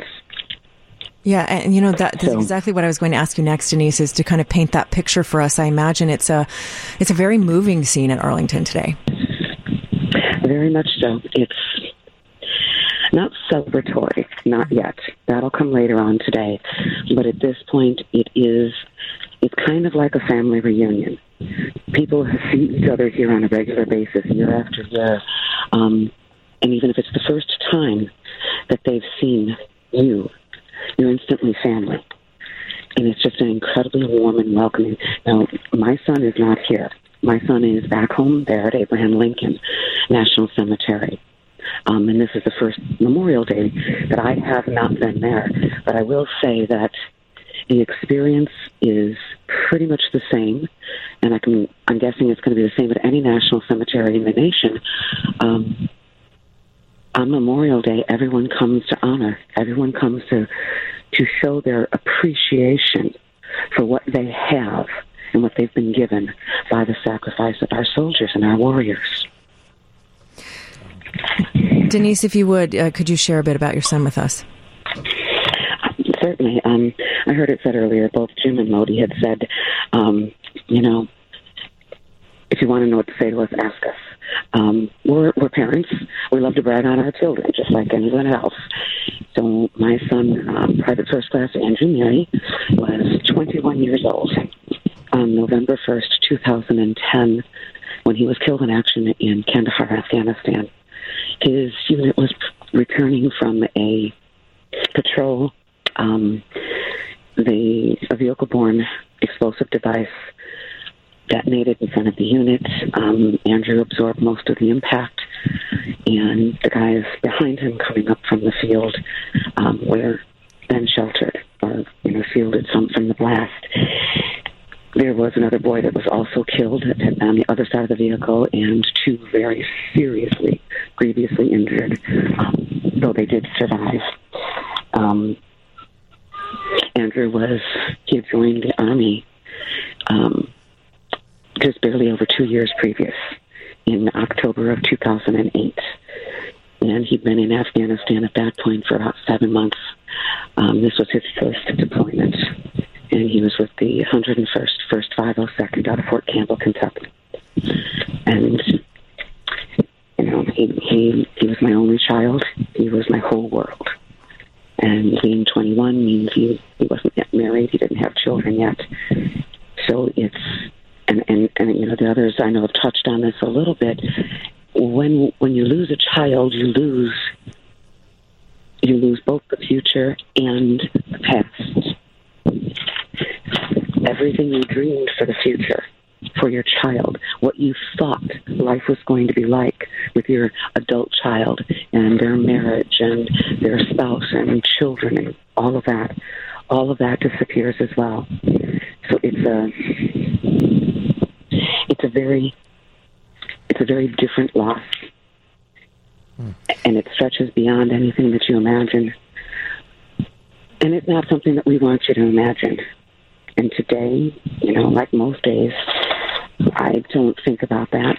I think about who he was and the life that he lived and and the practical joker and the kid with the irrepressible smile that was always riding the ragged edge of disaster in life, always with a smile, never with a malicious bone in his body or a thought in his head, and often not with a thought in his head at all. Um, incredibly smart. I mean, wicked smart is what his friends would say, and I'd stress wicked. Um, but that's part of his personality, and it's part of our family personality that, you know, always a joke, always a laugh, always thinking about somebody else. Um, he was the kid that had 15 best friends.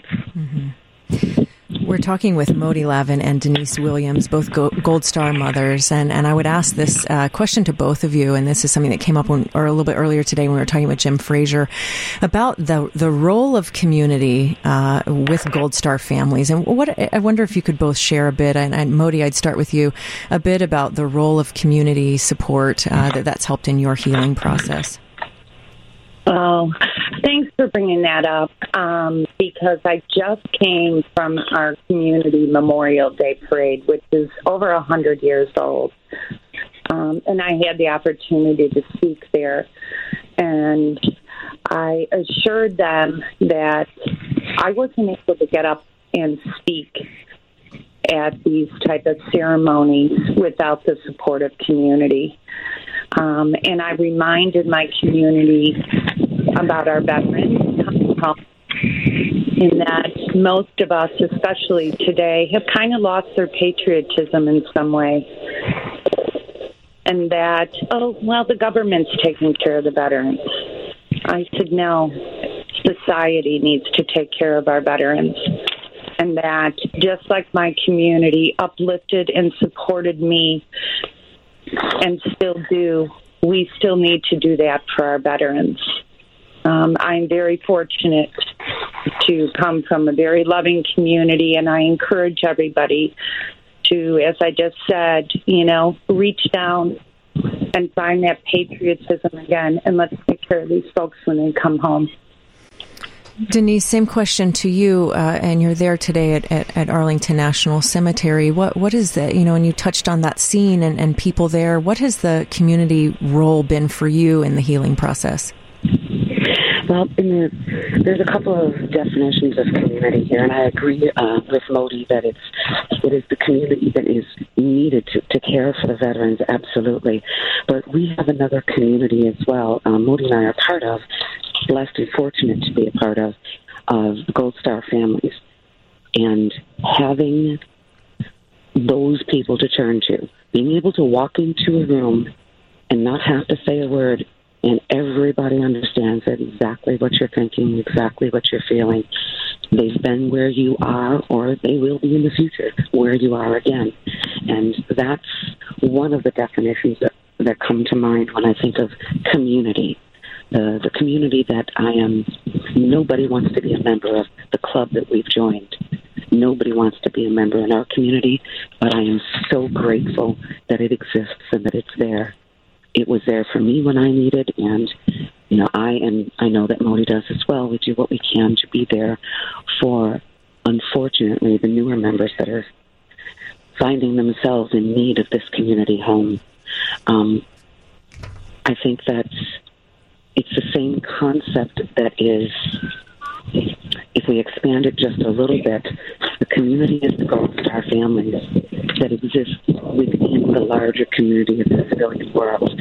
And there's a community of veterans that exists within the larger community of the civilian world.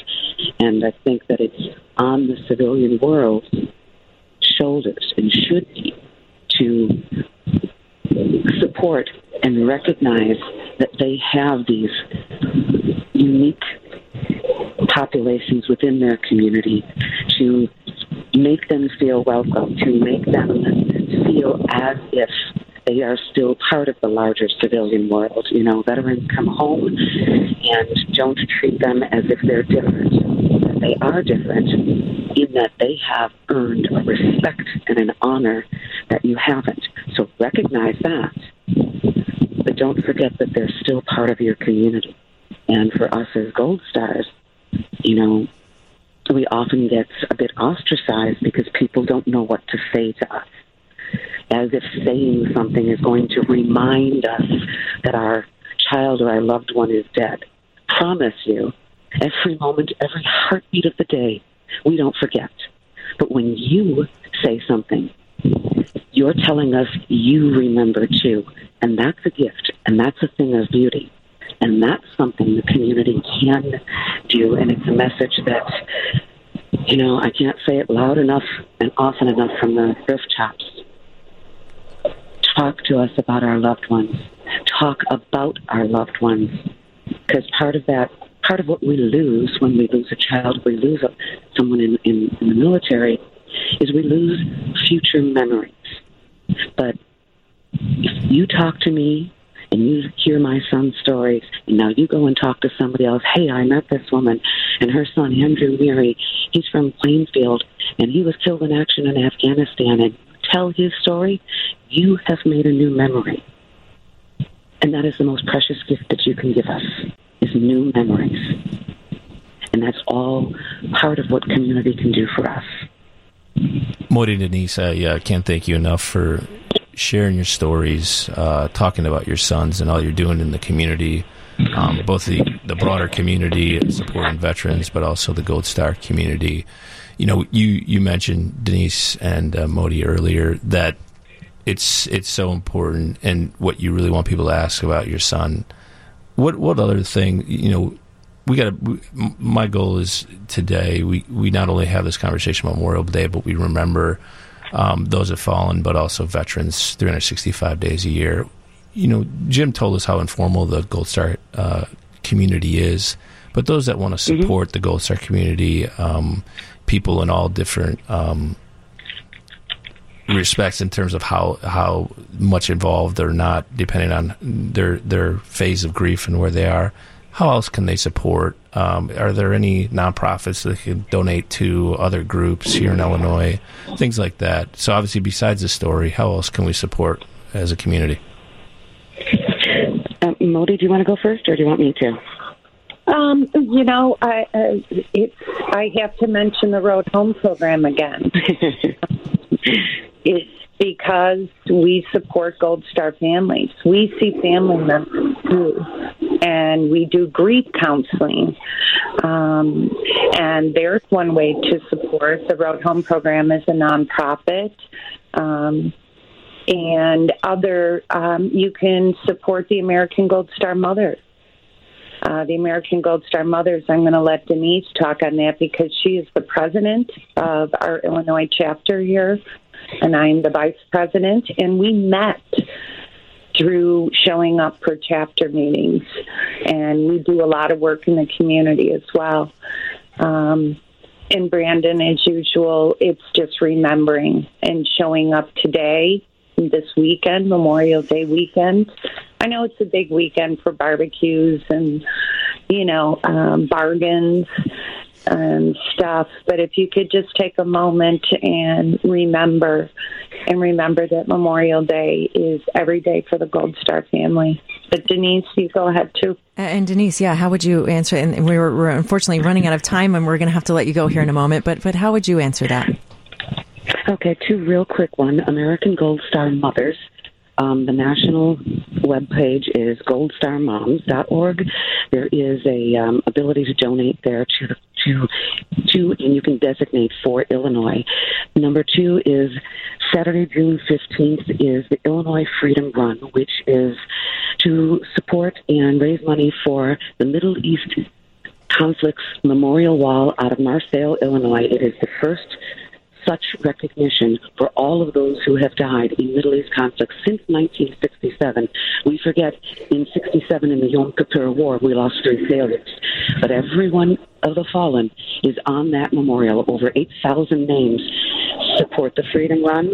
Come out to Marseilles, see that wall, and most of all, find the name of a fallen soldier or Marine or sailor or Air Force or Coastie find out something about them, tell their story. That's the best that you can do for us. Tell their stories and remember. And, and Brandon, thank you so much for having us on. No, it's thank so you. important and it's so appreciated. Thank you in this busy day. I very much appreciate it. We all do. Yeah, thank you, Brandon. Is Mark Doyle still there? Hi, dear. You, I'm here. Seen you in a long time, Mark. Thank you for all that you do, Brandon, and WGN. Thank you for taking time out to remember Memorial Day the way you do. Um, it, it really, really touched my heart. Thank you so much, Modi Lavin and Denise Williams, both Gold Star mothers. Thank you so much for being with us today. Really, really appreciate your time. All right, we, we need to take a break. We need to go to news. Back in just a bit here on 720 WGN. You are listening to WGN Radio Honors, a conversation dedicated to the stories that uncover the meaning of Memorial Day. Back in just a bit. I was thinking this morning that across the country, children and their parents will be going to the town parade, and the young ones will sit on the sidewalks and wave their flags as the band goes by. Later, maybe they'll have a cookout or a day at the beach, and that's good because today is a day to be with the family and to remember. WGN Radio Honors Memorial Day Stories now, sponsored by the Chicago Regional Council of Carpenters and Union Contractors, with your hosts Amy Guth and Mark Doyle. 720 WGN. You heard the man. It's Amy Guth and also Mark Doyle. But as I said earlier, I like to under promise, over deliver. So, so not only is Mark Doyle here from Rags of Honor, but also Kip Doyle and Brandon Marty from uh, Veterans Roasters. Uh, this I'm telling you, every time I look up, we got more co-hosts. We got a lot going on today, uh, and a lot. We've heard from so we've heard so many moving stories today. I feel like everybody listening. I, I don't know about you, but I know I, I, this is there's a lot to process today. There's a there's so much, uh, and you know, it, it, I've done a couple of call outs for callers and we've had some beautiful um, people call to share memories of people they're thinking of today. And of course, if you'd like to do so, 312-981-7200. Uh, so important to do that. But I, am really touched by the variety of stories that we've heard today and the, the people in this space doing such interesting things. Let us talk with another. We're joined now by Eli Williamson, CEO and founder of Chicago based Leave No Veteran Behind. Eli, welcome to the program. Thanks for being with us today. Hello, thank you so very much for having me on. I appreciate this opportunity. Certainly. Well, if you would please tell us about uh, Leave No Veteran Behind, your organization. Sure. Uh, Leave No Veteran Behind was co-founded uh, by myself and another veteran, Roy Sarton, uh, to invest in veterans and build better communities. And we do that through two types of investments, education and employment. On one side, we have an educational scholarship. It's a retroactive scholarship, meaning uh, there are a subset of veterans that have student loan debt. Uh, they've completed some form of higher education, served honorably, have an economic hardship, and aren't, aren't, being covered by existing educational programs like the GI Bill or student loan repayment program. We take in dollars, apply those dollars directly to the veteran's student loan account, uh, and paying off their debt in full. We then require the veteran to give back 100 to 400 hours of community service. Uh, that's a national program. Uh, locally, uh, we run a pretty sizable transitional jobs program for veterans and their families, where we, as a non for profit, actually take on contracts, provide transitional work for veterans, uh, pay wages, provide skills training, and then place those veterans in long term employment. And the unique uh, opportunity about our transitional jobs program is that uh, these veterans are also uh, doing community good, meaning the vast majority of the work that they're doing is reducing violence in, in schools, mentoring youth. Uh, so it's it's a very uh, community centered uh, program. Really uh, fascinating work that you're doing there. I, I particularly I, I, can't say I've heard of many programs that do the the retroactive uh, student loan debt. That's I mean that's such an issue in so many political campaigns. That's such a big issue that so many people are talking about that student loan debt crisis, uh, and that's such an interesting aspect of your program. If you would please share a bit about your about your background that you bring to this program. Sure. Um, you know, I, I'm uh, uh, a native of Chicago. I served uh, 10 years in the United States Army out of uh, Fort Bragg, North Carolina. Uh, my job in the military was psychological operations in the United States Army Special Operations, and I was an Arabic linguist uh, serving both in Iraq in 04 and Afghanistan in 07 uh, with the Joint Special Operations Command. And um, while I was in the military, both myself and Roy, we saw some of these issues, specifically educational debt. And uh, you, you said best, we're the only retroactive scholarship out there. and uh, I'm not sure if that's a, a great thing because, as you know, the college debt is so high. But but both of us found out the hard way about how uh, educational debt can impact you in uniform. And um, so we put our heads together, looked at the scholarship model, and said, look, most scholarships are based on potential. Uh, why don't we have a scholarship that's based on performance? Meaning, for those individuals who've completed some form of higher education and have served honorably and, and aren't being serviced, why don't we look at that as a uh, investment, right? This is an individual who's had success, and, and that's why we put together the retroactive scholarship model. Uh, you, you've seen someone blow a full ride to a school, um, but in this case, it's it's a really good investment in individuals, especially because they they're required to give back. That's great, Eli. And this is Brandon, by the way. And thanks so much for all you do. We could have a whole show on, on all the different programs and all, all you've done and given back to not only the Chicago community, but also nationally. Uh, on this day, who do you think about personally, or, or what are you thinking about? You know, it, I've got a I've got a situation that was really tough for me uh, personally. Um, I, I've got a, a woman who is a friend of mine. She reached out to me about uh, a, a woman, her son, and um, her son, uh, you know, had died in, in in uniform, and he was in Bahrain serving in the Navy, and um, and so I, I went by this woman's house because she was so distraught. And, and and many times when we think about individuals who lose their lives in uniform, it's it's usually in combat and um, and in this case, it wasn't in combat. Um, a matter of fact, uh, she did not know how her son had died overseas, and there was an investigation still going on. But but what, what really got me is she said, "Look, I just need somebody to be here. I know nothing about the military. Uh, they're an immigrant family, um, and she's she's this is all new to me, and I and I just need somebody to be here." And so when uh, NCIS uh, came to to talk through and do the investigation. They they sent some folks uh, locally here to Chicago just to get an understanding of this this this young young man's background. And I sat there and they asked all these questions about his background because they're doing an investigation uh, and and it really hit me uh, how tough it is for these parents to sit here while their sons and daughters are overseas and at any point in time, their lives can be taken under all types of conditions, and them not having a real good understanding of what that is and a level of trust that these mothers and fathers put in our government and our military, um, and and to see that you know also you know my mother and my father when I was overseas were dealing with the same thing, right? I'm going. I, I really, you know, because of my job, nature of my job, I couldn't talk a lot about it. And for them to know, and for me to know, and for me to see kind of the distress that these parents have to go through when they lose uh, their son and their daughter, and and may not get clarity on on how, on who, what, when, where, and how, and the level of trust that they have to put into the military on what that what those last moments were, and um, that was tough for me. Um, it was it was probably the toughest. You know, I, I'd been out of the military for about eight years, and I, you know, I dealt with a lot of individuals being injured or, or, or losing their lives. But I think this one was the the toughest, and and finally it was the toughest because you know, unlike um, individuals who may lose their lives in combat, when you when you lose your life in you know training or or what have you, non combat related, you know, there's no gold star scenario for you, right? There's no, um, they don't update uh, the Illinois Department of Veterans Affairs in the same way. And so um, this wasn't the first time that I had to deal with someone who uh, lost their life in uniform in a non combat related way. Um, and to have their families just so, you know, disconnected from that process. So when we start talking about service, we start talking about sacrifice. A lot of times we think about um, you know, individuals just going into conflict, knowing that many of these jobs in the military are very dangerous.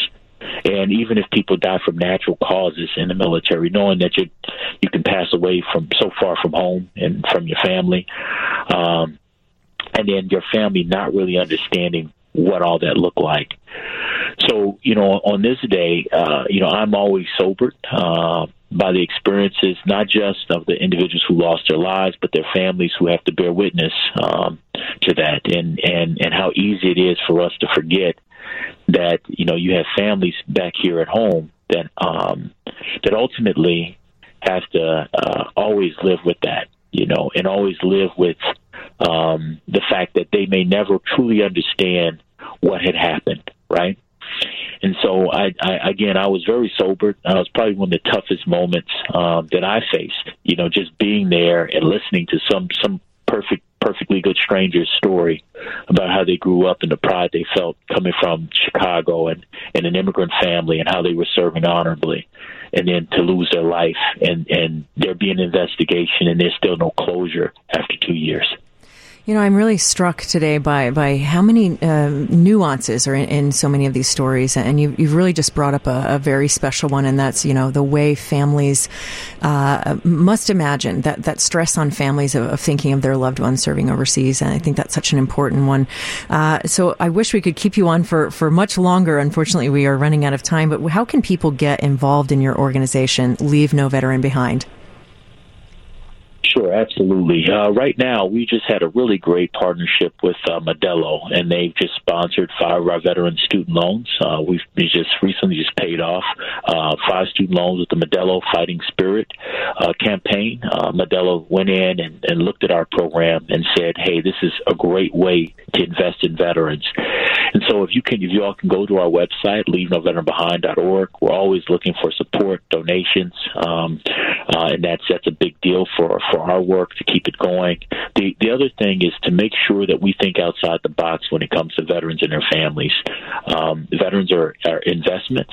Um, they're not charity, and the more that you invest in this demographic, the more they can be catalytic in their communities.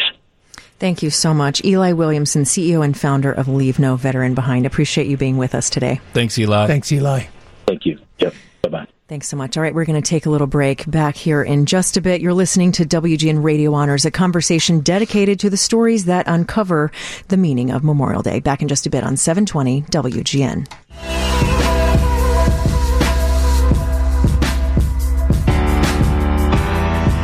720 WGN. It's Amy Guth here on Memorial Day. Uh, this has been the WGN Radio Honors Show. We've been really looking at the stories behind Memorial Day. And by we, I mean every time I look up, I got more co-hosts and it's been really, really fun. Uh, Mark Doyle from Rags of Honor is here. Uh, we got all kind of people in here. Brandon Marty from Veteran Roasters, Kip Doyle. Uh, it's a, it's a party is what we're doing. It's a party in here. Uh, and of course, big thank you to esteemed producer Vivian Lanu, who's oh. been keeping the train on the track today, calling all the people, screening all the calls, doing all the things, trying to get people on the. Yeah, she, she's plate a, spinning, uh, plate spinning indeed, big superstar back there. So uh, you know, as we as we wind down the clock and we just have minutes left uh, of the program, uh, you know, where where are your heads from where we started at, at nine o'clock? I would I would ask this of, of you guys. I want I want to start ahead, Mark. with just you got it. Three really quick things. As we think about this day, and you listen to other radio stations and TV stations are going to run one minute and 45 seconds and two minute ads.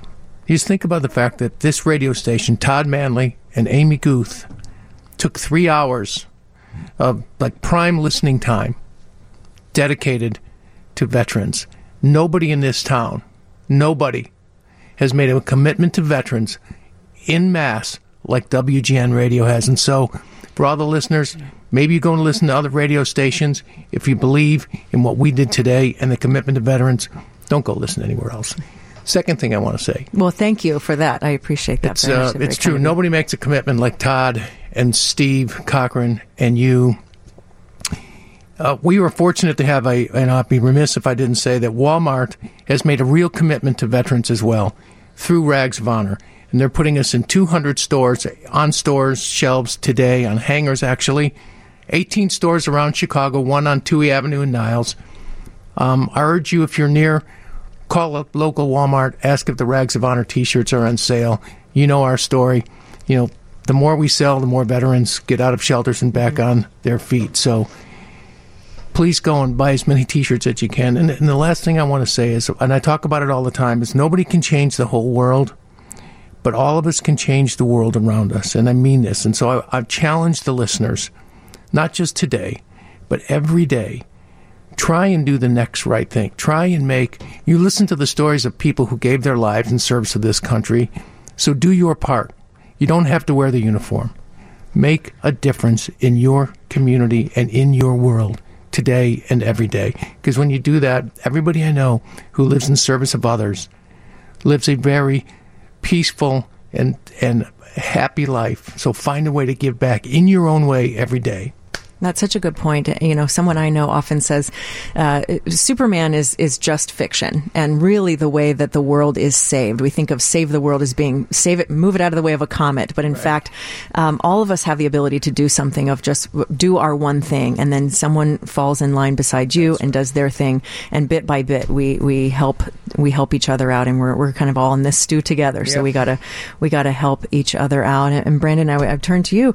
Uh, you know, where where where are your thoughts? Today as we're wrapping up the show?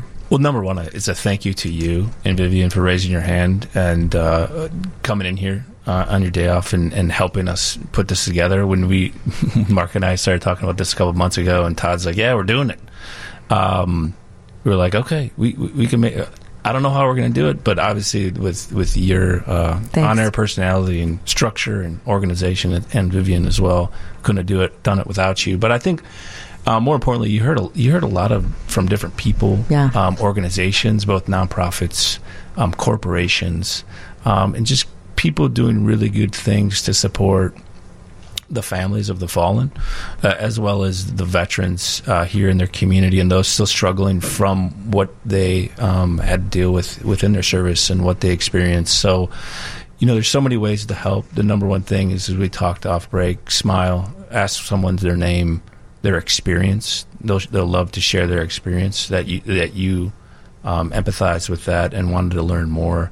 Um, but like Eli said, veterans are assets for a company for our communities um, and we need to, to, hold those assets dear and take advantage of them. So I, I thank you and, and, just honored to be here today. Glad you're both here. Uh, and so, in the just two and a half minutes that we have left, where can people? We've talked a lot about other organizations, uh, but where can people go to find out? Uh, I'll start with you, Mark. Uh, find out more about Rags of Honor. Rags of Ragsofhonor.us. You could purchase our T-shirts online. You can see the videos. Um, we have rags of ragsofhonor.org, which is our nonprofit that supports all the veteran organizations, and you can donate there as well. Excellent. And you've got your, your deal coming with Walmart. You've got all the things happening. Yep. The, just the more T-shirts we sell, remember, the more veterans get hired. So find a Walmart. There you go. Not easy. To, not not hard to do that. Not they're, hard they're to do. Not nowadays. That's easy enough to do. Uh, and Brandon and Kip, I turn to you. Tell us a, a, bit about about veteran roasters and where people can find more. Veteranroasters.com. Uh, buy a bag for yourself at home companies, organizations, hospitality, restaurants. If we, we focus on wholesale, so reach out to us uh, at uh, info or orders at veteranroasters.com, and we'd happy to make uh, Veteran Roasters be your coffee of choice with your coffee program. Look, you guys handed me a cup of that right before we went on the air, and if you've noticed that I've been talking very fast and very animatedly, I swear there's extra caffeine in it. Kip, anything that you would add in the, oh, the minute left? I just want to thank you so much for this opportunity, and our latest um, sort of effort is the same mission to hire at-risk veterans, homeless and at-risk veterans, and we started R&R Brews, which is our beer, and we are featured at uh, Binny's and Jewel, and we've got uh, Joe Maddon's Try Not to Suck beer. So it's a nice German lager. It's perfect for a day like today. the Try so, Not to Suck. Try Not to Suck. So, beer. Uh, yeah, so anyway, it's just another opportunity to sort of bookend your day with a cup of coffee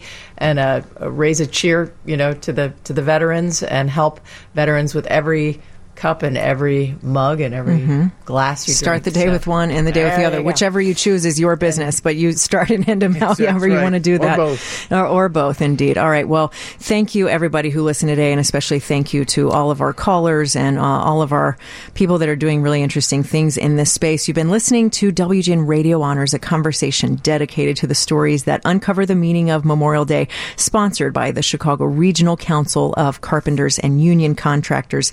Big thanks to Mark Doyle from Rags of Honor and to Brandon Marty and Kip Doyle from Veteran Roasters and Kip Doyle for apparently being Superwoman. Also that. So thank you all. We're going to take a break, get you to news. Back in just a bit on 720 WGN.